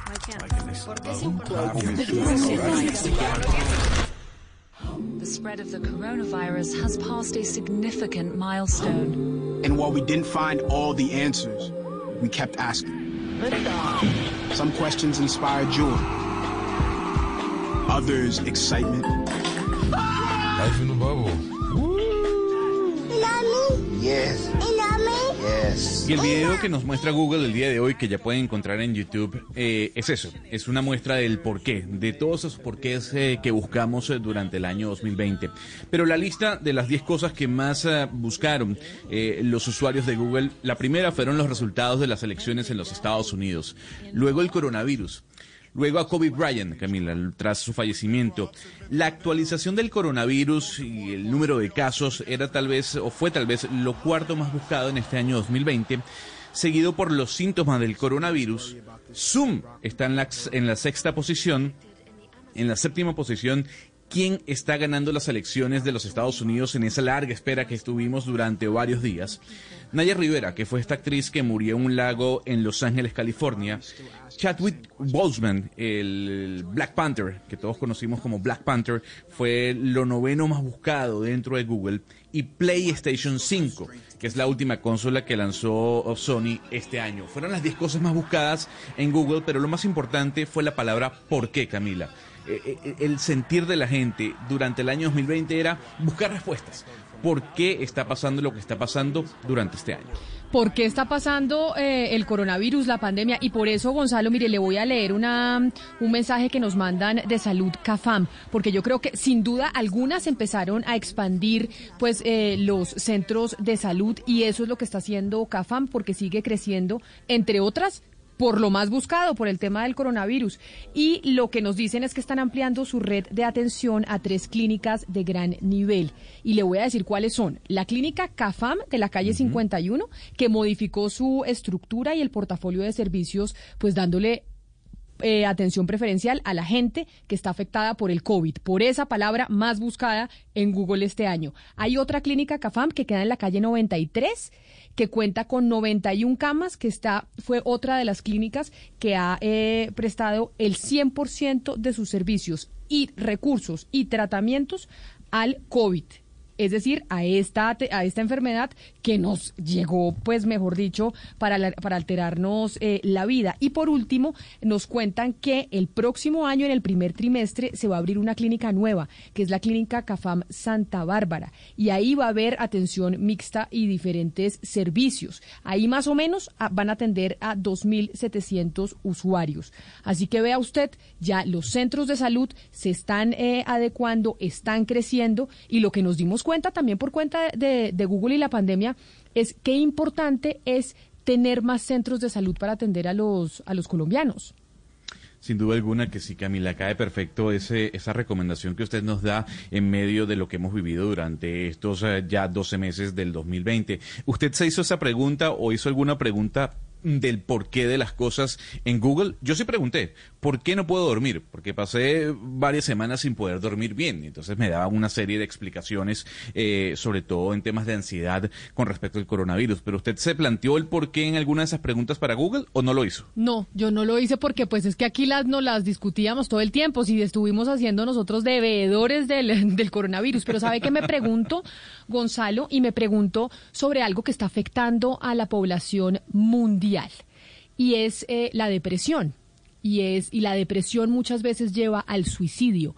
Oíamos la semana pasada cómo Japón era uno de los países o el país que había presentado y había registrado más muertes por suicidio que por COVID-19. Eso le pasó a Japón en el mes de octubre. En, e- en ese mes se- los suicidios se elevaron a 2.153, mientras los fallecidos a causa de- del coronavirus eran 2.087. Y ahí entonces está lo que muchas veces dijimos, oiga, tal vez las consecuencias del COVID y de, las, em, de los confinamientos, de cómo nos está cambiando la vida social, pues puede tener eh, y puede causar estragos mucho más graves que el propio coronavirus. Pues es que esa nota que usted lee es bastante interesante, Camila, porque lo que dicen las autoridades japonesas es que el incremento interanual es de un 83, eh, eh, o eh, en este caso un 83%. Eh, lo cierto, y para dejarlo claro, Japón es uno de los pocos países en todo el planeta que difunde regularmente el número de suicidios desde el año 1978 y ya la OMS ha dicho que el país asiático tiene una de las tasas de suicidio más altas del planeta. Entre el año 2010 y el año 2019 Japón ya había anunciado una reducción en el número de suicidios, pero llegado el COVID, llegado la pandemia, pues estos números aumentaron y lo que también se destaca dentro de la noticia que usted nos trae, Camila, es que el número de suicidios en mujeres tuvo un incremento muy, pero muy drástico. Pues es que precisamente sobre esto nos fuimos para Japón a hablar con Shinsuke Koga, que es vocero del Ministerio de Salud y Bienestar de ese país, para entender por qué esos números. Y esto fue lo que nos respondió cuando le consultamos las posibles causas que llevan a una gran cantidad de japoneses pues a quitarse la vida. あはじめまして、えー日本国政府厚生労働省に勤めている小川慎介と申します。 えーまず最初に、えー日本の自殺率が他の先進国に比べてなぜ高いかはまだ完全には、あのー分かっていません。自殺には様々な要因が絡んでいるため、特定の理由を突き止めるのが難しいからです。Sebastián, usted que vivió en Tokio y estudió japonés, díganos qué nos dice el señor Koga, qué nos dijo cuando le preguntamos precisamente sobre las razones para que tantas personas en Japón se quiten la vida. ¿Qué tal, Camila? Sí, primera traducción en japonés. Vamos, vamos a ver cómo nos, da- eh, cómo nos va. Pues él está muy complacido de estar con nosotros, de conocernos. Y lo que dice básicamente a esa pregunta es que las razones por las cuales la tasa de suicidios en Japón pues es muy alta, como lo sabemos, más alta que muchos países ricos, es algo que realmente no se ha terminado de, de resolver. Él lo que cree es que realmente hay muchos factores que pueden afectar a las personas, pero es muy difícil, eh, eh, le queda muy difícil a él señalar un factor en específico. Esta entrevista la tuvimos que hacer obviamente en horas de la madrugada, Camila, para los oyentes por la diferencia de, horario, pero es interesante conocer la, la apuesta o por lo menos la noción que tiene alguien del Ministerio de Salud y Bienestar de Japón eh, y precisamente al consultarle sobre cuáles han sido las políticas diseñadas por el gobierno japonés para combatir y prevenir este problema de salud pública, esto fue lo que nos dijo. 日本政府は2006年に自殺対策基本法成立、えー施行して、それ以降相談体制の整備や自殺対策を行う NPO への支援を行ってきました。えーその結果、日本の自殺率は2006年の23.7から2015年の18.5にまで下がっています。えーただそれでも、これは高い数字なので、引き続き自殺対策に取り組む必要があります。A ver, Sebastián, ¿qué dijo el representante del Ministerio de Salud, por favor? Pues, imagínese, Camila y, y Gonzalo, que el gobierno de Japón eh, hace unos años, eh, en 2006, pues pasó una ley eh, que la llamaron, llamaron algo así como ley básica para prevenir el suicidio, para, para hacer frente a este problema.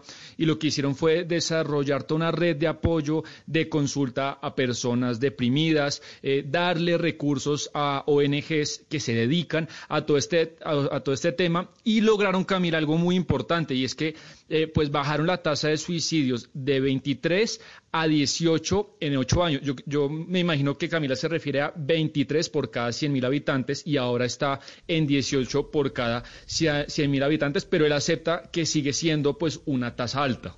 Pero además otra de las cosas que pasó en Japón con el incremento de los suicidios es el incremento de suicidios en mujeres, porque aumentó un 83%, que es otra de las consecuencias del, eh, del coronavirus. Ese aumento del suicidio en mujeres entre octubre del 2019 y octubre de este año, ¿por qué se dio? Esto fue lo que nos respondió. えーコロナ禍において、おそらく皆さんがご存知の通り、自殺者の数は増えています。厚生労働省が行った最近の調査によると、女性の自殺者の増加について、いくつかの要因が指摘されています。えーコロナ禍による不況で、非正規雇用の女性が仕事を失い、将来の不安を感じていること、また、コロナによる様々な規制が女性のメンタルヘルスに影響を与えること、そういった要因が挙げられています。あとはいえ、あの、どの一つの要因が、あの、決定的に女性の自殺率を高めているかを突き止めるのはまだ困難です。¿Qué nos Pues dijo Sebastián? Sí, A sí, ver, usted con señor- ese, con ese japonés tan fluido, ¿qué, qué dijo? No, no, imagínese, me, me cuesta, pero, pero él habla bien y lo que, lo que dice es que, eh, pues lo que usted le pregunta del aumento de las mujeres es que lo que detectó su ministerio, el Ministerio de Salud y Bienestar Social, es que efectivamente eso ha ocurrido, que ha aumentado mucho pues, la tasa de suicidio de las mujeres durante el COVID y eso lo detectan porque la recesión económica ha afectado muy especialmente a las mujeres y eso ha hecho que en esta coyuntura del COVID, Camila, pues se haya incrementado de manera importante el suicidio en mujeres que perdieron su trabajo. Ese es como el, el- fragmento de la sociedad que ha afectado puntualmente. Oye, gracias a Dios el japonés hablaba bien, seguramente Sebastián, porque tenía acento de Tokio, que es la capital, entonces pues un acento seguramente más neutro y su traducción inmejorable, ¿cómo no? Impecable, pues que usted no sabía que Sebastián hablaba japonés, Pombo, arigato. Nosotros solo sabemos decir Arigato. No, no, yo, saludo, me, sí, sí, sí. Arigato gozaimasu, kenki teska y sayonara. Y hasta ahí llegamos. Sayonara yo me la sé por la canción de Juan Luis Guerra, no lo sabemos Sayonara por ninguna otra razón, ¿no? O sea, usted, usted subraya en la S, sayonara. Muy Exacto, bien. Sayonara. y yo sé decir Toyota, porque Toyota también es una palabra japonesa, ¿no? Claro, y Subaru también, claro. Playa de estrellas, claro. Yo me hice una cancioncita en japonés que me enseñaron cuando chiquita y no sé ni siquiera qué quiere decir. De pronto Sebastián me puede ayudar con la traducción. A ver, cántela, Valeria. ¿Cuál es su A canción en japonés? a ver. Aoitsuki ya no amaberi wa osa o sakashite akutori wa amane kuni kana umanete kunu. A ver, Sebas, Se- ¿qué, Sebastián. ¿qué dice la canción, Sebastián? No, eh, eh, Camila, es una canción, no, no la conozco, pero es que más el, el japonés de, de Valeria está, está raro. Es un japonés que no, que no se alcanza a oír. No se entiende, Valeria. Tiene que, eh, la pronunciación, usted tiene que mejorar la pronunciación. Primero la entonación, ¿no? Porque la entonación tampoco ayuda, ¿no? La entonación, pero tiene que mejorar. eh, acento de japonés. Okinawa, Ah, claro. ah, Ese es usted- acento también, no, no, no solo, sí, el léxico, sino el acento. O- de Okinawa, seguramente, o sí o no, Sebastián. Usted sabe Cambio, el, el diferenciar. de nuestro invitado era de Tokio, ni más faltaba, pues, neutro, Debe ser por eso, debe ser por eso. Pero, claro. pero increíble, Pombo, que usted sepa diferenciar los acentos. Estoy aterrada. Pero, pero quién no, pero quién no, cómo no. ¿Sabe ¿Usted qué, no, o qué? Rodrigo? Eh, ahí hay algo eh, importante para decir sobre el japonés y es que ahora los jóvenes, como ellos eh, en los colegios leen tanto manga y, y también ven series manga, hay muchas series que son eh, pura manga y eso es japonés. Entonces, de los, de los niños de ahora, de los adolescentes, a muchos les gusta y les interesa muchísimo aprender japonés y se saben varias canciones en japonés porque son las canciones de los manga, son las canciones de las series y de, y de, pues, de lo que leen en manga, que es lo que, de las cosas que más les gustan a los, a los, a los adolescentes y e inclusive ellos eh, estudian, tienen formas de, de aprender el, el abecedario y todo eso. Entonces ya vienen con, con un chip distinto al de nosotros frente a los idiomas. Pues Sebastián, Sebastián, que es otra generación distinta a nosotros, como él era fanático del manga, Ana Cristina, por eso es que se fue a Tokio a estudiar japonés y por eso lo tenemos haciendo la traducción precisamente, porque él es fanático sobre todo de las muñecas. Ya sabe que las muñecas manga son eh, particulares y, y Sebastián es fanático, fanático de las muñecas, pero antes de que nos vayamos con una noticia con, eh, con sabor, oiga, Pombo, le tengo una invitación y estoy segura que a usted le va a gustar. Y es que hoy, A las 7 de la noche, si usted en- ingresa, a, usted tiene Facebook, ¿no?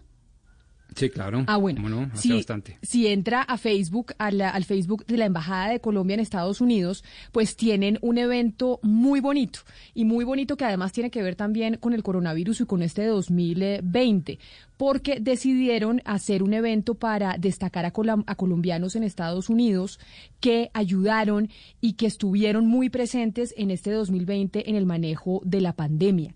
Y ahí, por ejemplo, le voy a dar algunos nombres de esos héroes ocultos colombianos que estaban allá y que ni sabíamos que estaban allá trabajando en medio de esta situación tan difícil. Una, por ejemplo, es Sandra Liliana Pedraza, que es la directora médica de la unidad de cuidados paliativos en eh, The Sibley Memorial Hospital de John Hopkins.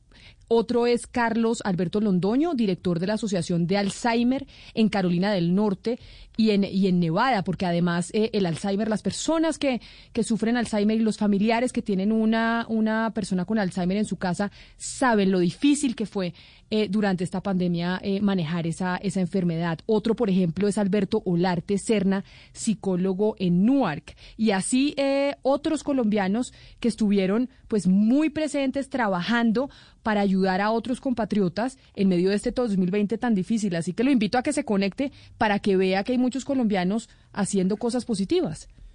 Pues, pues sí me conecto y además lo hago eh, supremamente feliz porque me parece que para eso están, entre otras cosas, las embajadas, para sacar del anonimato a estos héroes que, como usted bien los denomina, son héroes ocultos, pero no por eso dejan de ser héroes.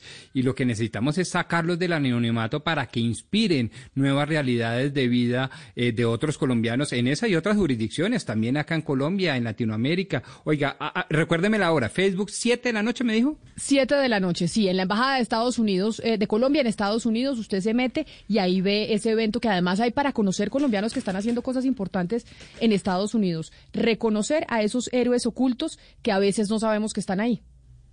Bien, me gusta. Hoy- Con en palabras del embajador, supongo. Sí, moderador. amigo Pacho Santos, Moderador, sí. el, Ah, moderador, moderador. moderador, sí, señor. A palabras de Qué los, de los que reconocen, de los reconocidos.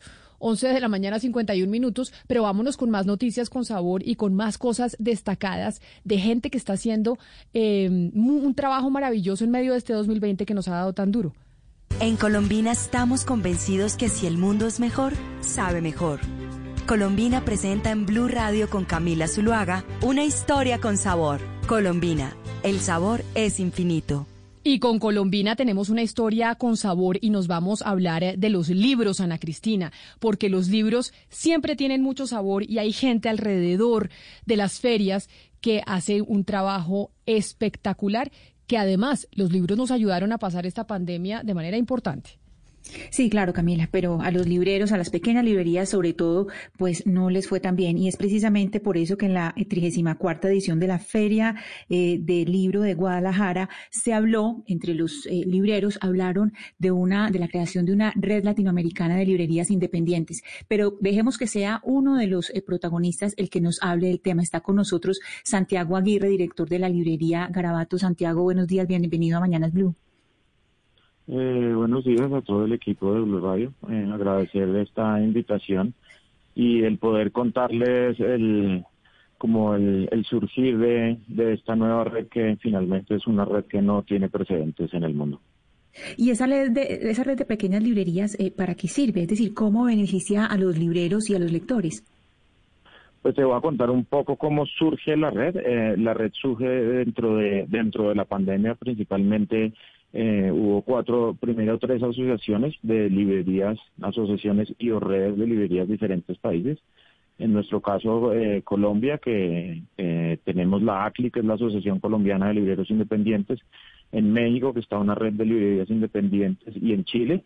Empezamos a hablar durante la pandemia y encontramos un montón de, de similitudes en, en, cosas que nos hacen falta llegar y empezamos a hacer esta red de, de librerías eh, latinoamericanas, entendiendo la importancia de lo que es Argentina, como sobre todo pues Buenos Aires en, en, el tema de librerías. Buscamos a alguien de Argentina y nos unimos a estas cuatro asociaciones que convocan alrededor de 240 librerías en todo el continente. Eh, son ¿qué son que librerías de México, son librerías de México, Colombia, Argentina y Chile. Ustedes Y lo que sí. quieren es, sí, y ustedes lo que buscan es eh, incidir en, en políticas públicas, pero, pero ¿cómo lo harían? ¿Cómo esta unión los hace más fuertes para hablar eh, al sector público? Pues como vemos eh, dentro de las conversaciones que encontramos, encontramos como problemas muy similares. Eh, uno de ellos, por ejemplo, es el precio único del libro, que aquí lo estamos discutiendo en Colombia en este momento para poder sacar una, una buena ley del precio único del libro, donde las librerías y los editores independientes pequeños estén protegidos frente a grandes plataformas que ya están en Colombia o que se avecinan y termina siendo una competencia desleal que finalmente va a terminar en, en, en, el- desaparecer las librerías, ¿no? ¿Qué queremos nosotros, digamos, eh, poder incidir desde ahí dentro de eh, eh, acuerdos internacionales, por ejemplo, que ya existen como lo es la Alianza del Pacífico, eh, y queremos ser parte de esas discusiones. En las leyes del libro, en todos nuestros países, por lo general, las librerías no han sido parte de esas discusiones. Eh, por lo general son parte de los grandes distribuidores y las grandes plataformas. Entonces nosotros queremos estar ahí y creemos que en la unión de, de- esta red eh, podemos estar, eh, podemos ser más fuertes y podemos participar sobre todo, ¿no? Que, que entiendan eh, las problemáticas que nosotros tenemos como librerías independientes. Pero hablemos un poco de la importancia del librero, porque es que ahí es donde vemos que también eh, es importante aquellos libreros que estuvieron acompañando a muchas personas en medio de la pandemia, recomendando libros con quien uno puede entablar una relación y una amistad y que ya empieza a conocerle a uno el gusto para llamarlo y contarle, oiga, me llegó este libro que estoy segura que puede ser para usted. Claro, precisamente ese es otro de los objetivos que tenemos en, nuestra red y es uno visibilizar con más fuerza eh, la labor del librero, la labor del librero no solo como eh, un, un, comerciante que tiene un intercambio de dinero por un objeto, sino la labor del librero primero como un agente cultural en la comunidad a la que pertenece o en la ciudad o en el pueblo, ¿no?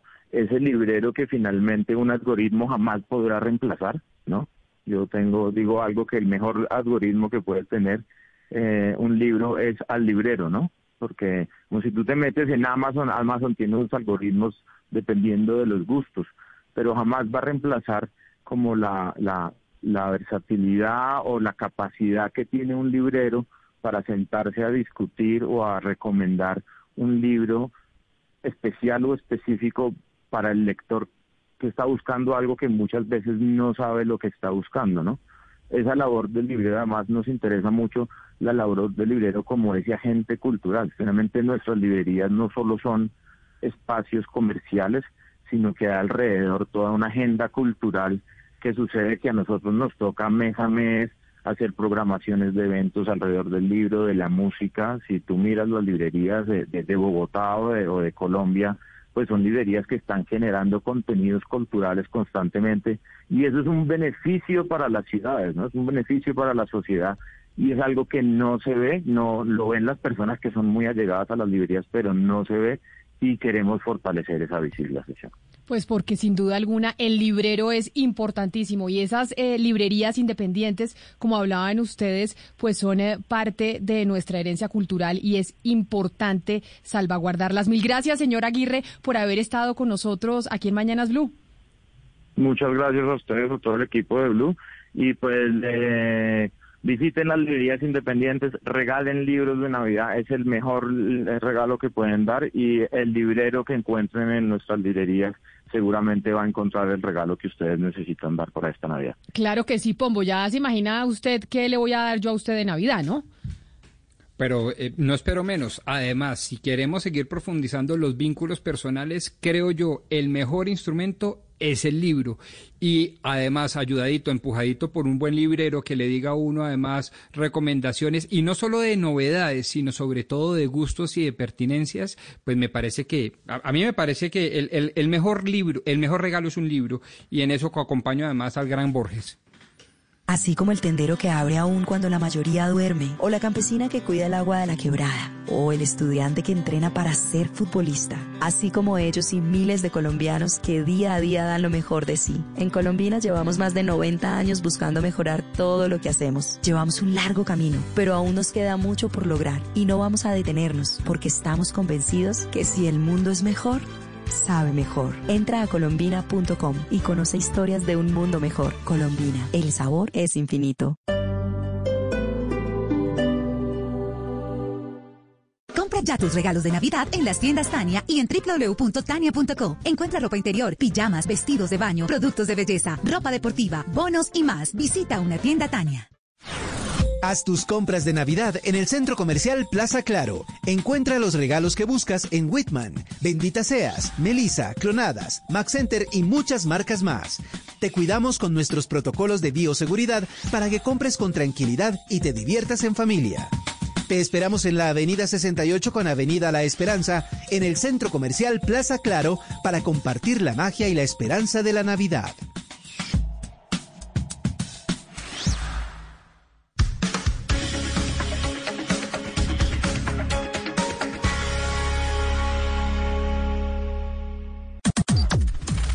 Las noticias del mediodía en Mañanas Blue.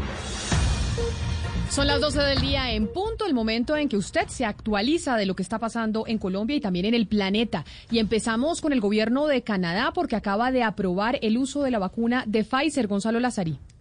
Es así, Camila. El gobierno de Justin Trudeau anunció la aprobación de la vacuna o del uso de la vacuna de Pfizer en hace cuestión de minutos. Y esta primera autorización, Camila, contra el virus del, del coronavirus eh, en Canadá se da luego de que el gobierno de Trudeau emitiera una orden de aceleramiento, de acelerar el proceso nacional de revisión sanitaria de esta vacuna. Hay que recordar que el día de mañana la FDA se va a reunir en los Estados Unidos para aprobar esa vacuna de Pfizer en ese país. Y como siempre de la mano, las noticias del mediodía están con Eduardo Hernández, que usted tiene ampliación de otra información que tiene que ver con el coronavirus. ¿Qué tal Camila? Muy buenas tardes. Sí señora, pues mire esta historia que le traigo. Resulta que hoy fue dada de alta una enfermera que duró, escuche esto, nueve meses, nueve meses hospitalizada luchando contra el COVID-19 en un hospital de Miami en los Estados Unidos y ella dice por supuesto que es un milagro de la vida. Los detalles con Ricardo Espinosa. Se trata de Rosa Felipe, de 41 años, enfermera del Hospital Jackson Memorial de Miami, que fue dada de alta tras vencer una larga batalla al coronavirus durante nueve meses, en dos de los cuales permaneció ingresada en la unidad de cuidados intensivos. La técnica de la unidad de electroencefalografía del hospital contrajo el COVID el pasado mes de marzo. Dado que padece de asma y diabetes, su condición empeoró velozmente. La hoy emocionada mujer ya está con su familia. Habló en las afueras del hospital donde labora desde hace 15 años. Se considera un milagro andante. Allí agradeció todo el amor que recibió por parte de sus colegas y superiores. Estoy aquí como testimonio vivo que esto es real. Han sido nueve meses batallando fuerte. La enfermera, que recibió tratamiento para mantener sus funciones pulmonares y cardíacas, estando intubada, perderá posiblemente la yema de los dedos debido a que este periodo marcó en su mano derecha un tono color negro al parecer por problemas circulatorios. En el mes de junio la mujer fue dada de alta, pero debió regresar al hospital por una úlcera sangrante que le empezó a generar septicemia. Hoy es una historia muy dura, pero que tiene un final feliz. Esperemos que otras tengan también ese final feliz, pero vamos a Colombia o vengámonos a Colombia mejor porque en nuestro país de los 64 mil casos activos, 24 mil están en Bogotá. Y una de las grandes novedades que tienen los datos que se entregaron es que la localidad de Suba ya superó a la localidad de Kennedy en números de casos de coronavirus. Juan David Ríos.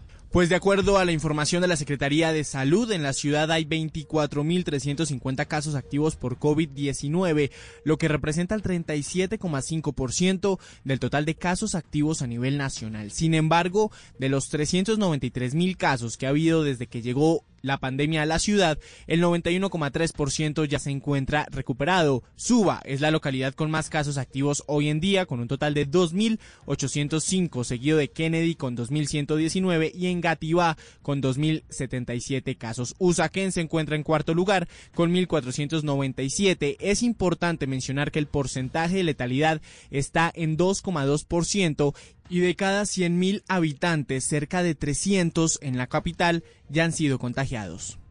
Son las 12 del día y 4 minutos. Seguimos hablando del COVID-19. Hacia las 2 y 30 de la tarde va a ser ese encuentro tan esperado entre el ministro de Salud y el juez que falló la tutela que obliga al gobierno a exigir las pruebas PSR para el ingreso de personas a Colombia y también la cuarentena de 14 días. Y es que el Ministerio de Salud seguramente va a tener que capotear muchas acciones judiciales, muchas tutelas.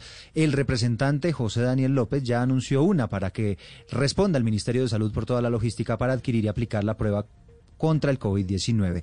Michelle Quiñones. El representante José Daniel López dijo que huele mucho a improvisación por parte del Ministerio de Salud, que no ha podido responder a sus peticiones sobre cuál será la logística para atender el grueso de la población colombiana frente a la vacuna contra el COVID-19. Tuvimos que meterle una tutela al Ministerio de Salud a ver si se digna responder preguntas sobre cómo va a cubrir con vacunas al cerca del 80% de la población que hoy está desprotegida, cuál es el plan logístico para llevar vacunas que requieren alrededor de menos 70 grados centígrados de refrigeración a las zonas más apartadas del país. También piden conocer cuál es el presupuesto previsto para las vacunas y la logística correspondiente. Dice que las respuestas las está esperando hace más de un mes.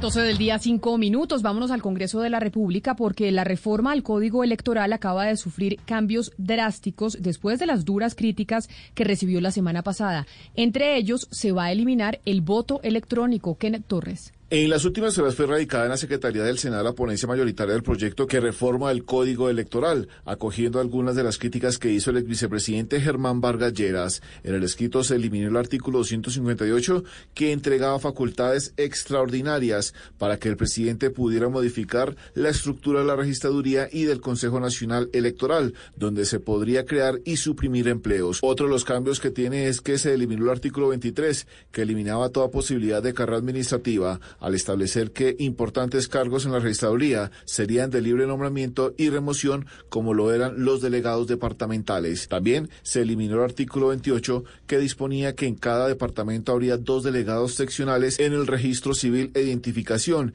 y en el electoral que serían nombrados por el registrador. El inicio del debate en la plenaria del Senado está previsto que sea para la próxima semana. Gracias, Kenneth. Son las 12 del día, 6 minutos. ¿Usted sabía, Camila, que hoy se está conmemorando el Día Internacional contra la Corrupción? No, no sabía, pero entiendo que hay muchos informes que se van a presentar por cuenta de este día. Exactamente. Uno de ellos lo presentó la vicepresidenta Marta Lucía Ramírez, que dice que cada año en el mundo se pierden 400 billones de pesos por la corrupción en la contratación estatal. Jimmy Ávila. La vicepresidenta Marta Lucía Ramírez aseguró que en el mundo se pierden 400 billones de pesos anuales en la firma de contratos públicos. Por eso dijo que durante la jornada del Día Internacional contra la Corrupción en Colombia se hace necesario contar con todos los ministerios y entidades del Estado y así reducir estas cifras y evitar que grupos de enemigos o roscas se sigan robando el dinero público. Según Transparencia Internacional, se pierden cerca de 400 billones de dólares anuales por la corrupción en la contratación pública. De acuerdo con una encuesta del DANE sobre cultura y política, este año en Colombia se ha reducido en 12.5 puntos porcentuales la proporción de colombianos mayores de 18 años que consideran que la corrupción ha aumentado en el territorio nacional. Gracias, Jimmy. La Sociedad de Activos Especiales dice que las FARC ha entregado poco más de 4 mil millones de pesos para reparar a las víctimas. José Luis Pertus. Buenas tardes. En la rendición de cuentas de este año 2020 de la SAE, su director Andrés Alberto Ávila explicó que en total se espera recaudar más de 35 mil millones de pesos al finalizar este año gracias a la venta a través de una subasta de 250 kilos de oro entregados por las FARC. Hasta el momento, con las diligencias que se han llevado a cabo en el territorio, en los diferentes espacios territoriales, nosotros hemos podido recepcionar bienes que están monetizados por más de 4.150 millones de pesos. A esto también habría que sumarle unos 240 bienes, es decir, 90 mil hectáreas que han sido entregados como parte de la reparación a víctimas del conflicto armado que están en etapa de verificación por parte de la Sociedad de Activos Especiales. Recordarán ustedes que en su momento las FARC ofrecieron un billón de pesos ¿no? para reparar a las víctimas. La alcaldía de Bogotá tuvo que enfrentar un muy duro debate en las últimas horas en el Consejo de la Ciudad por cuenta de la inseguridad. Dice los cabildantes que este no es un tema de percepción, sino una realidad y la alcaldía debería hacer algo. El último caso que se conoció y que conoció Blue Radio tiene que ver con una mujer que fue golpeada en la estación de Patio Bonito, en el Transmilenio, por robarle el celular. José David Rodríguez. Eran las 7 y 30 de la noche del lunes cuando dice Daniela, abro comillas a través de sus redes sociales, me agarraron del pelo, me estrellaron contra un vidrio, me pusieron un puñal en la cabeza y me robaron el celular dentro de un bus de Transmilenio, cierro comillas. Hablamos con ella fuera de micrófonos, nos asegura que está bien, que no quiere hablar por el momento porque siente miedo después de lo ocurrido en el sector de Patio Bonito. Asegura Daniela, un hombre se abalanzó sobre la ventana del articulado que iba abierta. En ese momento le hurta el celular y la agrede. Este y otros hechos encendieron las alarmas en el Consejo de la Ciudad. Por eso, algunos concejales como Rolando González y también Jorge Colmenares señalan lo siguiente. Tenemos que este hurto a persona se trasladó a los sistemas de transporte público en la ciudad, a Transmilenio, donde hoy el 60% de estos delitos se cometen en mujeres. Y el secretario de Seguridad dice solamente que no veamos noticias o que miremos otras cosas distintas. Y le solicitamos a la administración distrital haga un cambio urgente de esta cartera. Sin embargo, señala el distrito que los delitos vienen disminuyendo en Bogotá con relación al año 2019. 12 del día, 9 minutos. Y en términos de seguridad, hay una situación preocupante en el Chocó, porque hay otra alerta compleja por la situación de orden público. En las últimas horas fueron asesinados dos jóvenes de 22 años en Río Sucio y hay protestas en Quibdó, porque durante este 2020 se han reportado 120 homicidios. La información la tiene Valentina Herrera. Como Duan Mena e Iván Metaute fueron identificados los dos jóvenes de 22 años asesinados en Río Sucio, Chocó, en un ataque sicarial que dejó también otra menor de 14 años de edad lesionada por una bala perdida. Ante este hecho violento y otros que se han presentado en las últimas semanas en el departamento, el gobernador Ariel Palacios instó al gobierno nacional a también, además del refuerzo de seguridad, apoyar con programas sociales a los habitantes de Chocó. Esperamos que se puedan, digamos, eh, realizar algunas de esas acciones, inclusive que se tomaron en el Consejo anterior y mejorar sustancialmente esta situación. Sin embargo, también los entendidos en esta materia han dicho que no solamente llegar con medidas coercitivas, sino también llegar con inversión social. Entre tanto, los 905 indígenas que salieron desplazados forzadamente de Bahía Solano completan cinco días albergados en una escuela de la zona urbana. Allí llegaron luego de salir huyendo de sus casas por el homicidio del exgobernador indígena Miguel Tapí y también el confinamiento al que están sometidos por la presencia de grupos ilegales. Son las 12 del día, 11 minutos y vamos al departamento del Meta. Sigue lloviendo en esa región de Colombia y por cuenta de las lluvias, el IDEAM ha decretado alerta roja en seis municipios de ese departamento. Carlos Andrés Pérez. Ya completa más de 10 horas las fuertes lluvias en el departamento del Meta y por esta razón el IDEAM decretó la alerta roja en los municipios de Villavicencio, Restrepo, Cumaral, Acacías, Guamal y El Calvario por posibles deslizamientos de tierra, así lo indicó Jorge Díaz, director de la Defensa Civil en el Meta.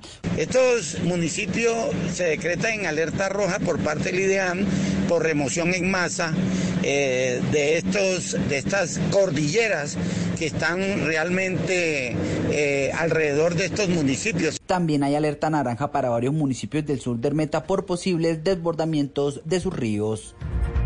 A pesar de que hubo menos quemados con pólvora en la fiesta de velitas este año que el año pasado, pues igual hubo incidentes, porque atención médica especializada en oftalmología tuvo que recibir una niña de 5 años que presentó quemaduras en su ojo izquierdo por estar jugando con una chispita mariposa en el municipio de Girón, Santander. La gente cree que las chispitas mariposas son inofensivas y no.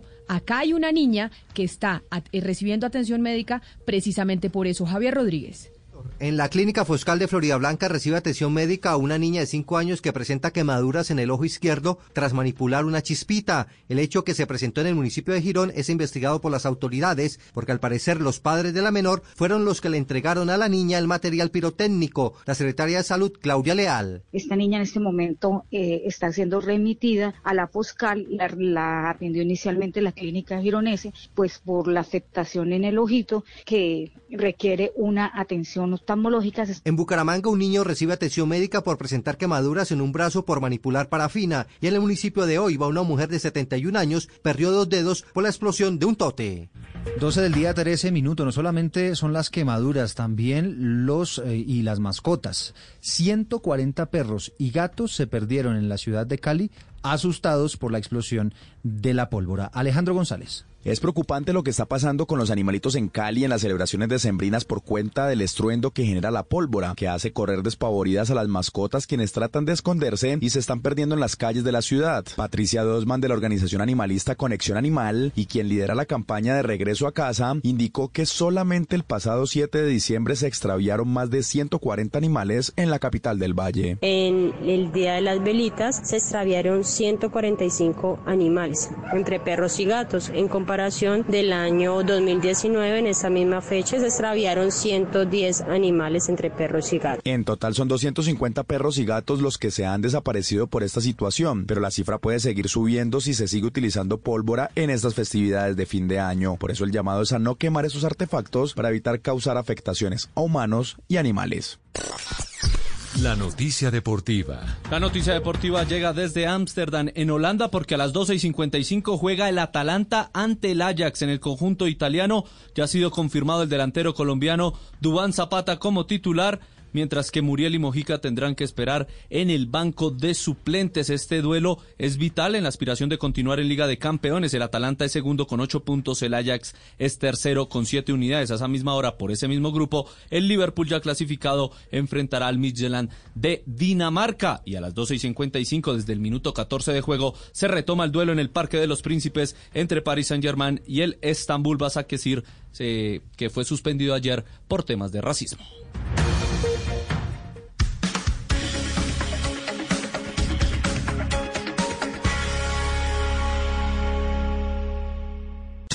Una señal que se enlaza. Regiones conectadas a través de un dial.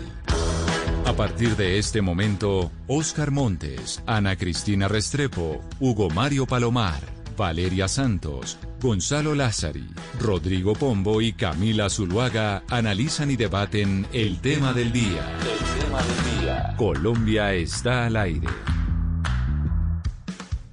Son las 12 del día, 15 minutos. Seguimos conectados con ustedes después de las noticias del mediodía, ahora entrando en nuestro tema central, nuestro tema del día, que tiene que ver con algo que fue noticia la semana pasada, y es eh, el fallo de la Contraloría a diferentes personas en Medellín por cuenta de Hidroituango. De hecho, hubo un gran debate alrededor de si cuando usted hace parte de una junta directiva porque no está pendiente, pues terminaría siendo responsable, como dijo la Contraloría, por los errores que se cometan dentro del proyecto. Pero Ana Cristina, se habló de Hidroituango mucho, se habló sobre todo porque dentro del fallo aparece Sergio Fajardo, que es candidato presidencial y uno de los más opcionados para llegar a la Casa de Nariño en el 2022. Pero todavía quedan muchas cosas por analizar de lo que pasó en Hidroituango.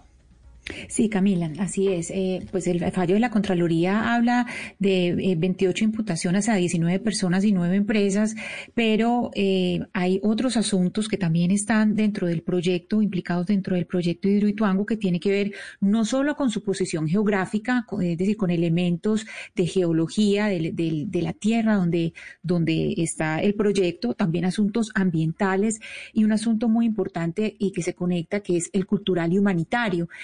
Todas estas comunidades, que son comunidades de tres de las regiones de Antioquia, son las comunidades en el norte antioqueño, comunidades en el occidente y en el Bajo Cauca, que tienen el impacto del proyecto Hidroituango. Entonces, no es solamente eh, el, digamos, los efectos administrativos de lo que estamos hablando o de la contingencia, que es lo que todo el mundo habla de, de abril de 2018, sino también el impacto en las comunidades, en las personas. Isabel Zuleta, que es integrante del movimiento Ríos Vivos, ha sido pues una de las personas y activistas que ha venido cuestionando lo que pasó en Hidroituango y fue muy dura con la administración de Sergio Fajardo, quien fue el nombre, digamos, que más sonó por cuenta de esta decisión de la Contraloría y nos acompaña a esta hora en Mañanas Blue. Señora Zuleta, bienvenida. Gracias por estar con nosotros hablando de Hidroituango.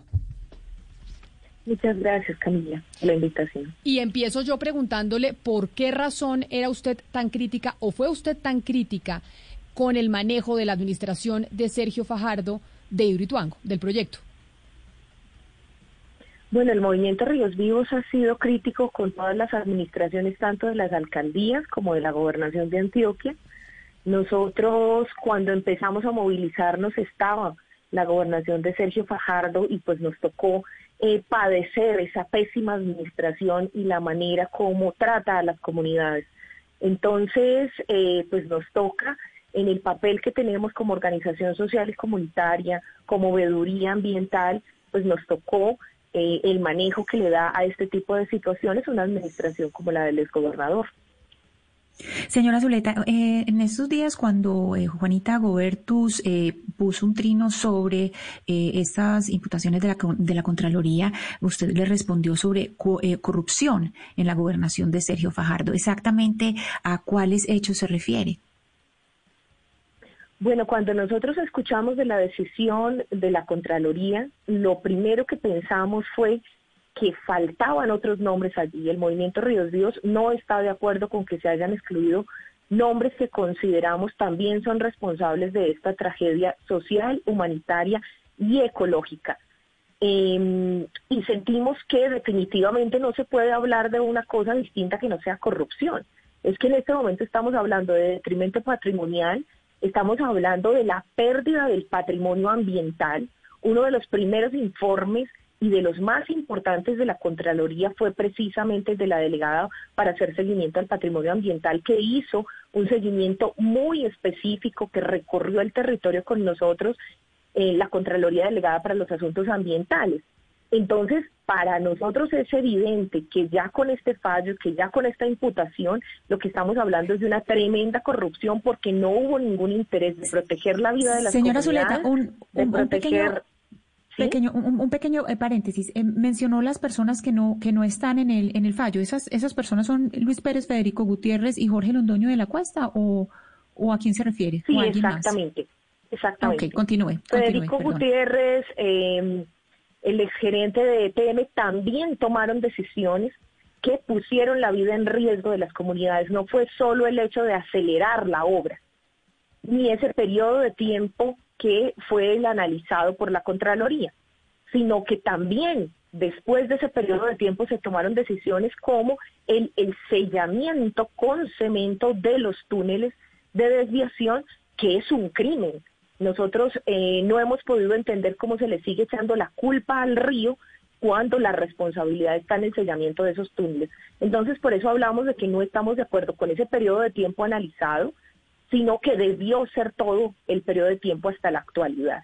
No solo tampoco eh, lo que pretenden algunos que solo se analizara el periodo de la emergencia, no, porque es que esa emergencia tiene unos antecedentes y esos antecedentes fue el acelerar esa obra. Y esos antecedentes tienen unos responsables.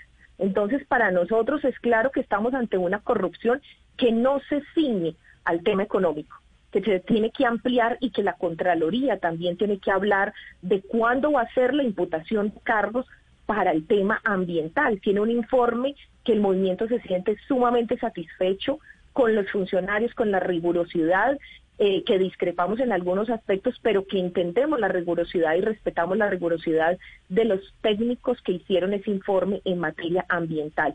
Entonces no se puede desconectar para nosotros este hecho de la nueva imputación de cargos con eh, los anteriores informes que ya tenía la Contraloría. La Contraloría acusó al eh, exgobernador Sergio Fajardo por omisiones, pero en total son 28 imputados, 19 personas y 9 empresas, y se les requiere por pérdidas de 4.1 billones de pesos.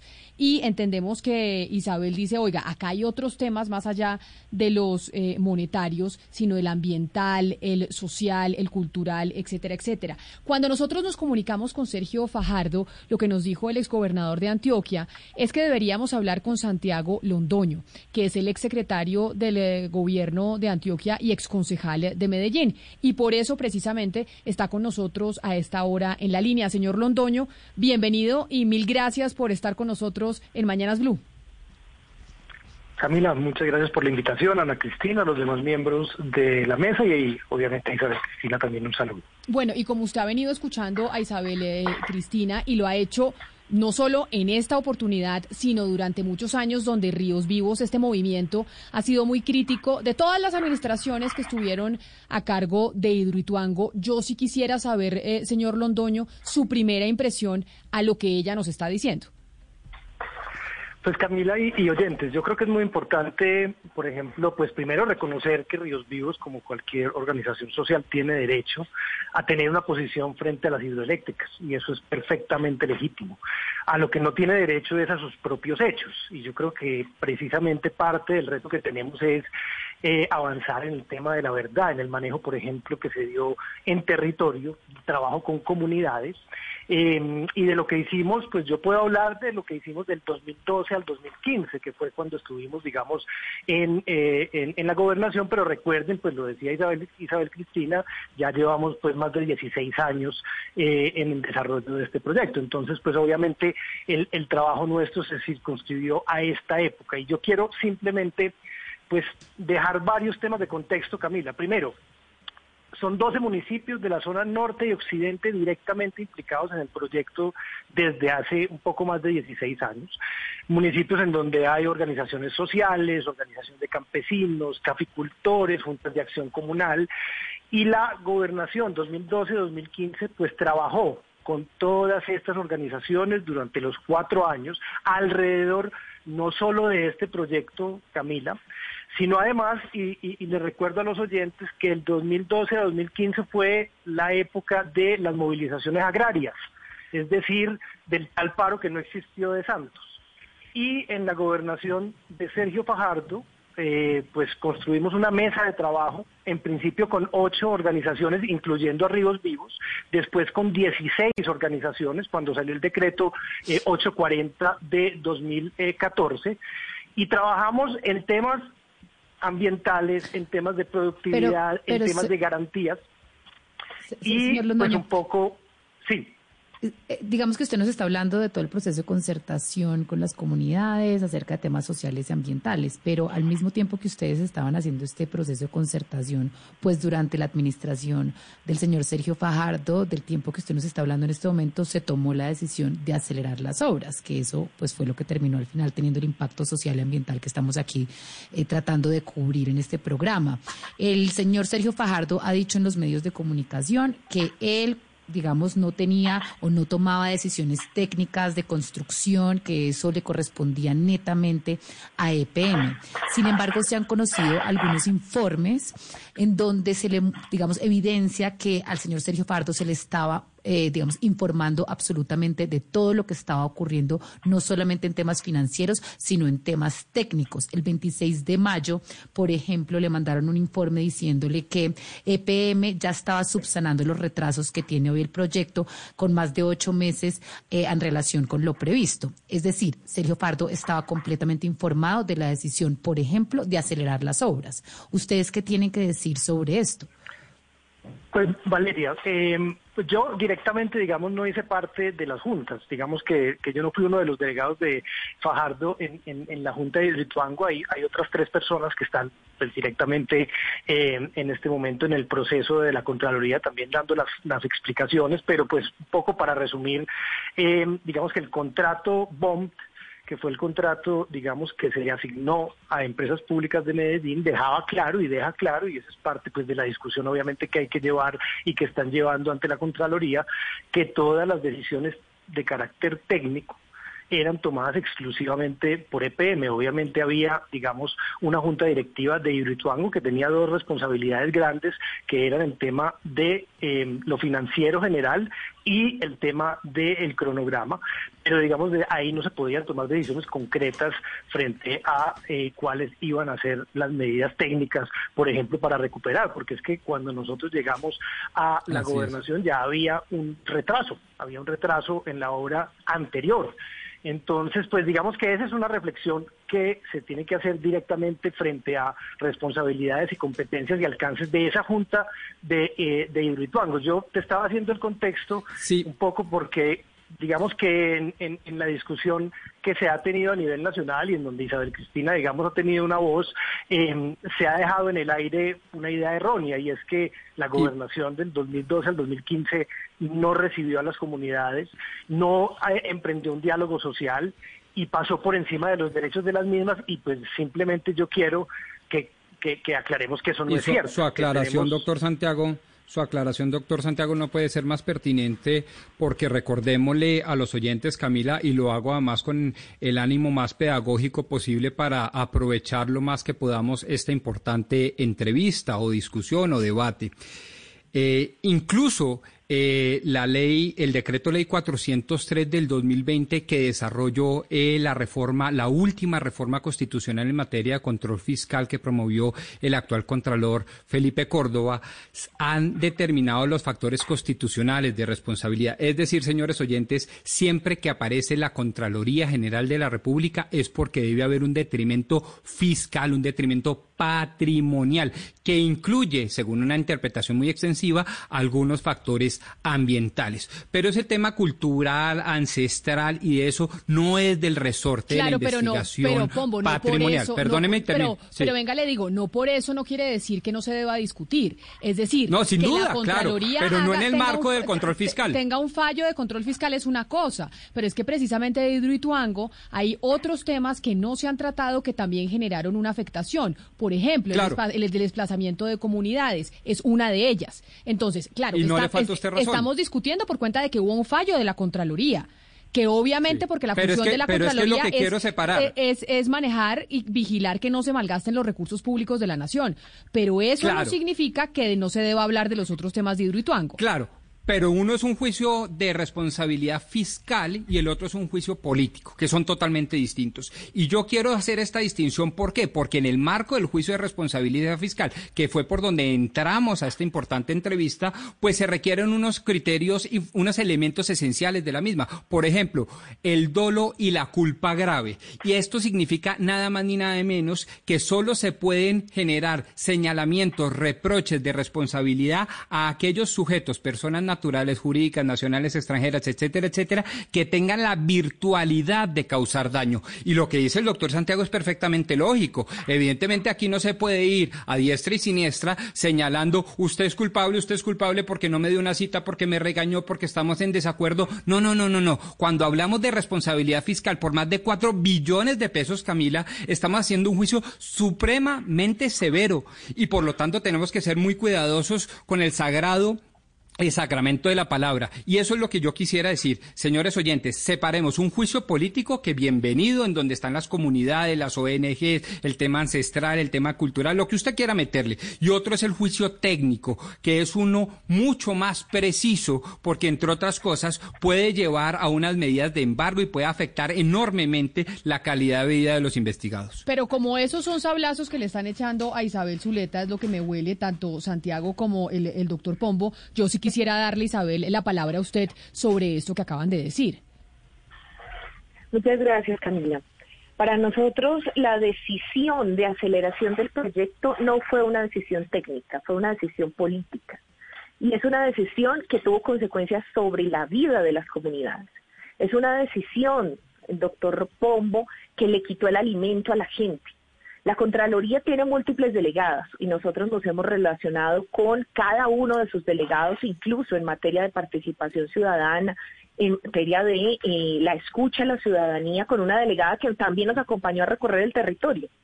Entonces, esas competencias de la Contraloría es precisamente porque pueden y son capaces de dar esa integralidad al análisis sobre los recursos fiscales y las afectaciones que tiene la manera como se ejecutan o no, o como se están perdiendo o desperdiciando, eh, como en esta situación, los recursos que son finalmente de la gente.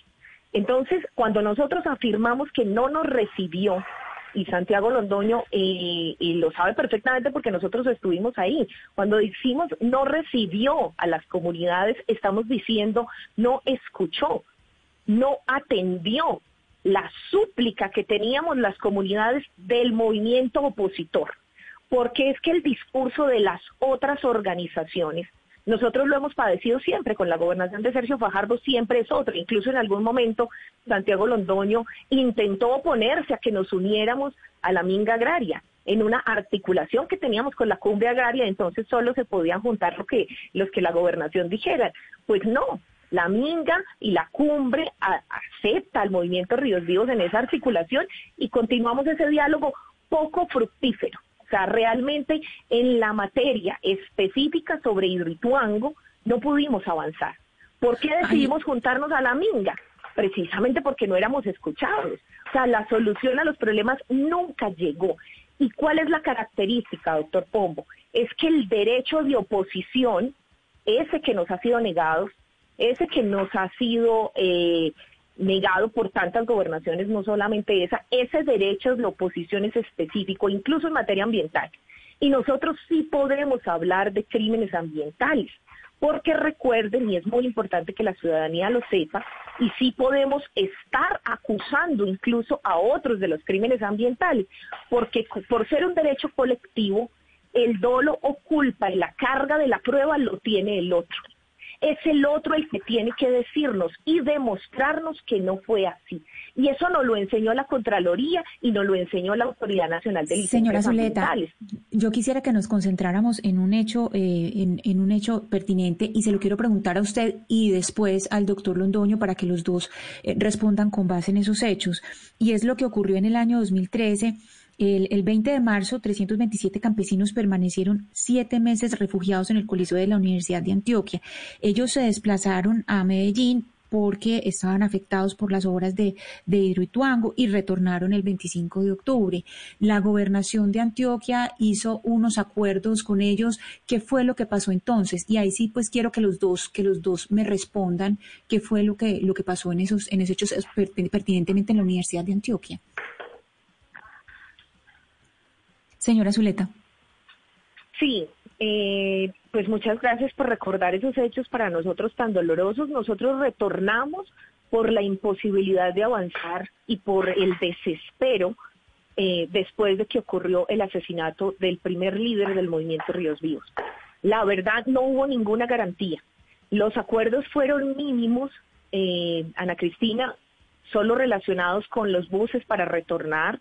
Se dieron algunos asuntos por parte de las alcaldías eh, y por parte de la gobernación, pero nada de lo sustancial. Eso fue lo básico. Durante los ocho meses, casi ocho meses que estuvimos en la en las instalaciones de las sedes de la Universidad de Antioquia, ni un solo grano de arroz recibimos. O sea, la gente estuvo mal y la única pretensión que teníamos era un derecho, uno solo. Estuvimos sentados en muchas ocasiones, pero el diálogo fue infructuoso.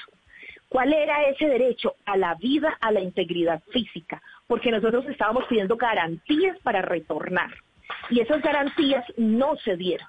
Y tanto fue así que nos asesinan a un líder que estaba preparando el retorno. Entonces llegamos a Medellín por una captura masiva que se dio. Esa captura masiva fue declarada ilegal por una juez de la República y esa juez lo que dijo fue, y después de un proceso muy largo de cinco años, esa captura que se da en la que nos capturan a, más de 82 integrantes del movimiento y eh, nos llevan, nos trasladan en el helicóptero de la gobernación de Antioquia, en el helicóptero, perdón, de empresas públicas de Medellín, nos trasladan a, eh, a Santa Rosa de Osos. De todos esos hechos que ocurrieron en ese momento, yo quiero destacar uno, y es que en medio de una asamblea en la que se encontraba también Santiago Londoño, supuestamente se zafó una ráfaga, una ráfaga de fusil. Para nosotros eso fue aterrador. Nosotros en esa movilización que se había dado el año el año anterior, en el 2012, nosotros quedamos con el miedo de movilizarnos porque no habían garantías para la movilización y precisamente a eso fuimos, a eso era lo que estábamos reclamando, no más desalojos, que se diera un proceso de, concertación para que la gente no la sacaran por la fuerza, que efectivamente se censara a la comunidad. Hoy estamos en la misma situación. ¿Cuál es la diferencia hoy, Ana Cristina? Que ya la Contraloría habló de que nadie sabe cuántos son los afectados por hidroituango. Nadie. Pero entonces, un recorrido por todo el territorio. Y no es cierto que son 12 municipios. No es cierto. Eso ya se debatió suficientemente y la misma situación de riesgo demostró que nunca fueron 12 municipios. Entonces aquí estamos hablando de una, de una cosa muy grave y es que nunca se entendió cuál era el territorio afectado ni la gente afectada. Permítame, Isabel, eh, darle la palabra al eh, señor Londoño, porque para él también era la pregunta, y que responda también a eso que usted está diciendo, señor Londoño. Camila, muchas gracias. Pues varias cosas. Es que eh, Isabel desafortunadamente mezcla temas. A ver, la primera vez que em, estuvimos con Ríos Vivos fue en agosto del 2012, en el sitio del Valle de Toledo. Ahí fui con la Procuraduría, con EPM, y desde ahí empezó una mesa de trabajo con Ríos Vivos que tuvo más de 10, 12 reuniones con un cronograma, con las eh, secretarías de la gobernación trabajando en temas concretos. Es decir, a esa movilización le siguió una mesa de trabajo. Está el otro tema que es la llegada de algunos miembros de Ríos Vivos a la Universidad de Antioquia, efectivamente el 20 de marzo del 2013. Em, como llegan a Medellín, inmediatamente el DAGRED, que tiene jurisdicción en Medellín, hace presencia en el territorio, hace apoyo en diferentes formas y pues hay que hablar directamente con Medellín en ese sentido. Y la gobernación pues estuvo en contacto con Ríos Vivos durante todo este tiempo. Tuvimos más de siete reuniones que llevaron a la salida concertada con eh, presencia de Procuraduría, Defensoría del Pueblo y con actas, porque es que esto no queda en el aire, esto no es que ellos se retiran en el aire, no, hay un acta en donde están todos los compromisos de eh, las alcaldías de la gobernación de Antioquia y pues yo invito a, que la revisemos. Durante ese tiempo, por ejemplo, el congresista, el senador Iván Cepeda fue a la Universidad de Antioquia y yo estuve en una reunión con él y con los miembros de Ríos Vivos explicando lo que pasó y lo que estaba pasando, cuáles eran los objetivos de ellos y cuál era la posición de la, de la, de la gobernación de Antioquia y cómo veníamos trabajando. Entonces, yo creo que es muy importante también aclarar esto. Y qué pena termino aquí. Durante la estadía de Ríos Vivos en la Universidad de Antioquia, estando en su derecho, la organización y sus miembros hacen una petición a la unidad de víctimas a Paula Gaviria, que dirigía la unidad de víctimas en ese momento, para que los declararan víctimas.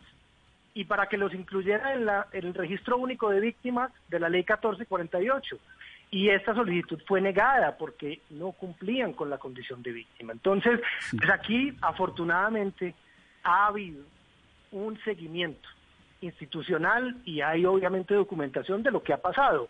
Repito, la posición de es perfectamente legítima, pero los hechos yo creo que hay que aclararlos porque nos interesa eso.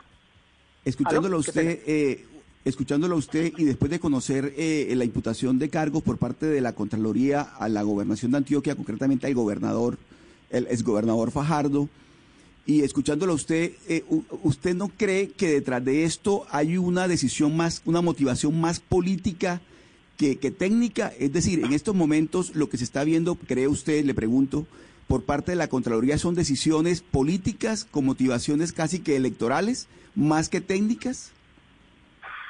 Pues yo creo que eso hay que mirarlo con, mucha calma y mucha profundidad. Todos sabemos que los entes de control en este país, por cómo se escogen, por quiénes escogen y por los intereses que hay en juego, tienen y juegan un rol muy complejo en el tema político electoral. Le voy a poner un ejemplo. Hace tres años, en medio también de otra campaña, con eh, encuestas eh, siendo publicadas, al gobernador o exgobernador en ese momento Fajardo y a mí la Contraloría de Antioquia nos embargó unos bienes por una presunta, un presunto detrimento eh, patrimonial en la construcción de estaciones de policía. Pues ese Contralor de Antioquia hoy está subyúdice, está destituido, porque se probó que tenía montada en la Contraloría una organización criminal. Y obviamente el, el proceso fue declarado nulo. Entonces, pues hay antecedentes. Yo yo no me he leído, y aclaro, no me he leído, los, creo que son más de mil páginas de esta imputación, entonces pues sería ligero de mi parte salir a hacer un señalamiento, eh, pero, pero lo dejo con otro dato. El actual Contralor, cuando era auditor general de la Nación, Felipe Córdoba, yendo más allá de sus funciones, sacó un informe mentiroso, que se probó además y que varios medios probaron que era mentira, diciendo que el gobernador Fajardo había gastado 200 mil millones de pesos en publicidad. Eso no le tocaba a él, pero lo hizo en medio de una campaña. Obviamente después se demostró que esa plata era de la fábrica de licores de Antioquia para vender licores, que son los ingresos de la gobernación, que ahí estaban incluidos los gastos de publicidad de los municipios de Antioquia, que no responden al gobernador, sino que tienen un alcalde que es el que es el, que ordena el gasto. Entonces, pues yo creo que hay que mirar con calma, pero estoy absolutamente seguro pues que las personas que yo conozco que están ahí en ese proceso van a hacer una defensa técnica y jurídica, como decía Rodrigo, de lo que sucedió y de las decisiones que se tomaron. Pero permítame hacerle esa pregunta que le hace Óscar a usted, señor Londoño, a Isabel, porque Isabel, usted ha dicho, nosotros le hemos hecho seguimiento a todas las administraciones que estuvieron a cargo de Hidroituango porque acá hubo responsabilidad de todas y hubo unos nombres que no se incluyeron. Usted también nos dice, ahí nosotros hemos conversado con la gente de la Contraloría que está a cargo de este fallo. Pero coincide usted con el señor eh, Londoño que acá puede esto tener un tufillo político por cuenta de que estamos a puertas de la campaña presidencial y tal vez el, tal vez no, pues uno de los más opcionados es el exgobernador Fajardo. ¿Usted cree que hay una mezcla de las dos cosas? Camila, realmente nosotros nunca hemos eh, participado en la política electoral en Colombia, desconocemos eso, yo no sé quién es el contralor, general de la República, yo no puedo saber sus antecedentes. Lo que sí es muy mal mensaje es lo que está diciendo precisamente Santiago Londoño. Es muy mal mensaje para el país, porque hay que recordar que nosotros, cuando no tuvimos respuesta y otras vedurías, pedimos que se trasladara para Bogotá. Nosotros no hemos obtenido justicia en Antioquia y no solo en materia de lo que hacen los organismos de control, porque ahorita Santiago sí decía, bueno, es que el garante que estuvo ahí, yo fui con la con la procuraduría, yo fui con la defensoría, pero después dice, todos sabemos cómo se eligen esos entes de control. Entonces, cuando son para una cosa sí y para otra no, yo creo que esa no es ese no es el punto. Nosotros por ahora acudimos ante los entes de control que tenemos como ciudadanos Y creo que el mensaje no puede ser de ningún actor político no se acuda ante los entes de control por la manera como se eligen.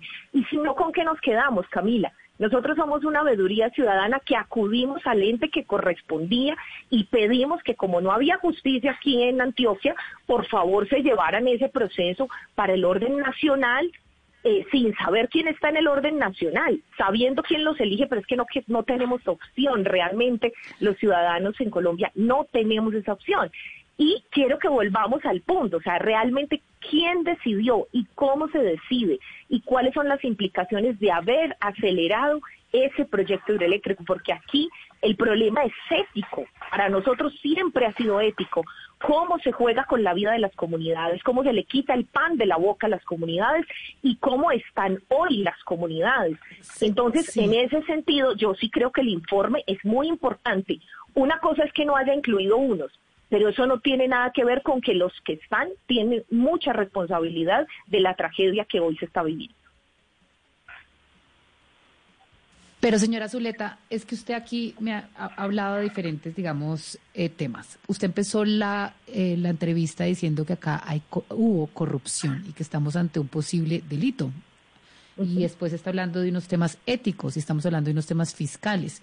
Yo quiero preguntarles a ustedes desde Ríos Vivos si para ustedes en realidad acá estamos dentro de un tema de corrupción, un tema penal. ¿Ustedes quisieran ver a estas personas en la cárcel, detrás de las rejas? ¿A usted le parece que hubo aquí unos delitos que se pudieron, digamos, tipificar alrededor de Hidroituango?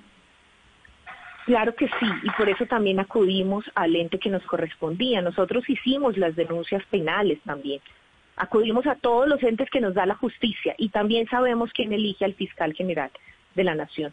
Pero es lo que nos corresponde como ciudadanos. Nosotros hicimos las denuncias en materia ambiental, porque creemos que aquí pero, unos delitos graves, pero no solo nosotros. ¿Cuáles delitos en qué se basan ustedes para acusar a unos dirigentes como el señor Sergio Fajardo de haber cometido un delito? Porque es que cuando uno ya le achaca un delito a una persona, pues estamos en unos temas muy graves. Siempre se ha hablado de culpa de pronto de, negligencia, de pronto de culpa grave, pero cuando usted acá le mete un delito, pues digamos que sí hay que mostrar las pruebas. ¿Ustedes por qué dicen que acaba un delito?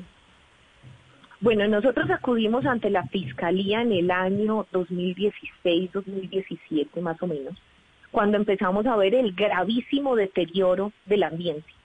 Y empezamos a hablar de los delitos ambientales, los que están tipificados en nuestro Código Nacional.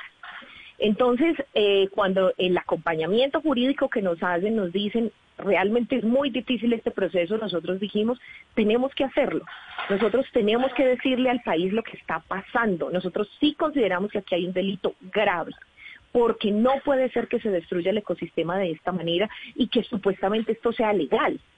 Ese proceso en este momento eh, salió con las medidas cautelares. Nosotros tenemos unas medidas cautelares para las víctimas de Hidroituango en el marco del proceso penal la misma fiscalía decidió juntar nuestra denuncia penal en contra de EPM, de la gobernación de Antioquia, de la ANLA, de la, de la gobernación de esa época y de la que le siguió, de todos esos entes, y él era el que, y la fiscalía era la que tenía que decidir pues quiénes eran los responsables de esta situación en materia de la investigación que se estaba adelantando.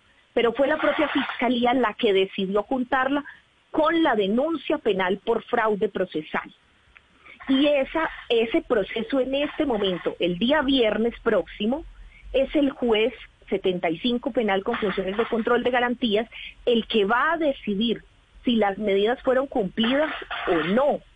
La imputación de cargos que estaba eh, preparada, casi lista por los peritajes ambientales que se desarrollaron en el territorio, cambió. Cuando cambia el fiscal general, decide cambiar el fiscal del caso de Hidroituango. Entonces sí estamos hablando de una situación penal concreta y por eso hablamos nosotros con propiedad porque hemos acudido a las autoridades. Pero en relación a este hecho puntual, nosotros queremos recordar que fue la Contraloría la que le dio traslado a la Fiscalía. Después del proceso que adelantó en, ese informe tan importante en materia ambiental para varias situaciones, incluidos estos temas técnicos de aceleración de la obra, dio traslado a la fiscalía. Entonces nosotros estamos esperando que se avancen esas investigaciones, pero la Contraloría ya dio ese traslado y estamos a más de dos años de que se haya dado ese traslado.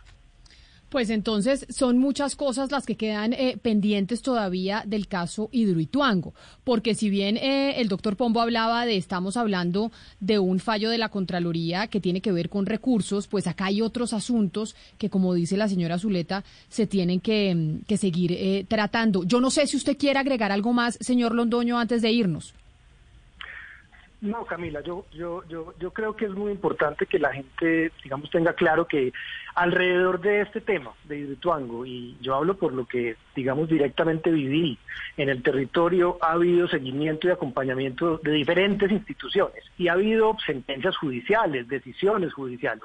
Em, y puede tener tranquilidad la gente que hay y hubo seguimiento y hubo seriedad. Ahora, hay diferencias en conceptos, sin duda alguna y yo creo que eso es importante que la gente entienda que aquí en este país podemos tener visiones diametralmente opuestas, como la de Ríos Vivos, que no quiere las hidroeléctricas y tienen todo el derecho a hacerlo, o otras personas que consideran que hacen parte de energías renovables importantes, pero que tenemos que ponernos de acuerdo, por lo menos, por lo menos en los hechos y esos hechos nos dan para sustentar posiciones. Yo creo que eso es absolutamente fundamental. Y, y, lo último es que, que precisamente eh, procesos como el que está hablando Isabel, pues son procesos penales que son individuales. Entonces es muy importante decir quiénes son los que serán imputados o quiénes están siendo investigados para no dejar en el aire, porque no, hay un proceso penal. Entonces un proceso penal contra quién, contra 28, contra una empresa. Yo creo que el punto es fundamentalmente ese y pues agradezco, Camila, la invitación y esta oportunidad. Señor Londoño, exsecretario de Gobierno de Antioquia y exconcejal de Medellín, gracias por estar con nosotros. Muchísimas gracias y una feliz tarde a todos los oyentes y a ti. Y tal vez esa última pregunta para usted, señora Zuleta, lo que decía el señor Londoño. ¿Quiénes son, para no dejar en el aire las investigaciones penales que hay supuestamente en torno a ciertos eh, responsables del tema de Hidroituango? Bueno, para nosotros es que esa es la esa es la diferencia entre la posición de la ciudadanía y otras posiciones. Nosotros denunciamos penalmente. La Contraloría dio traslado por eh, posibles delitos penales pero nosotros no somos quien va a buscar al responsable. A ustedes hacen la denuncia penal, pero no quiere decir todavía que haya una, un, fallo en contra de alguno de los responsables de Hidroituango. Y la pregunta es... Esperamos que eso sea así, Camila. o sea, nosotros estamos esperando que la justicia avance. Nosotros denunciamos a la gobernación, nosotros denunciamos a la gobernación, denunciamos a EPM y denunciamos a la ANLA. La ANLA denunció a EPM la Contraloría trasladó por todas estas situaciones y les pido a la ciudadanía que revisen ese informe, lo tenemos en nuestra página web. Ahí está, situación por situación y el traslado que se da de la situación. ¿Qué es lo que se tiene que hacer? Mirar en qué momento ocurrió para saber cuál es el responsable. Pero ojo, ahí es donde nosotros llamamos la atención. Nosotros lo que estamos diciendo es que necesitamos justicia, es que el papel de Sergio Pajardo era protegernos a nosotros. Ese era su papel, proteger a la comunidad, y no lo hizo. No puede delegarse en otro. ¿Y eso cómo fue que no lo hizo? Pues precisamente la realidad concreta es lo que está demostrando que no se hizo eso, porque si no, no hubiese tanta gente sufriendo. Pues es Isabel Zuleta, integrante del movimiento Ríos Vivos. Mil gracias por haber estado hoy con nosotros hablando pues de esos otros aspectos que no se han tocado y no se han discutido sobre el caso Hidroituango. Muchas gracias a ustedes. Un canal de comunicación directa. En Mañanas Blue, cuando Colombia está al aire, opinan y preguntan los oyentes. Y sobre esta interesante charla y discusión, Gonzalo, ¿qué han dicho los oyentes que se comunican con nosotros en las diferentes plataformas digitales y también a través del 301-764-4108? ¿Cuál fue la sensación que quedó de estas dos posturas, tanto la de Isabel como la del exsecretario Santiago Londoño?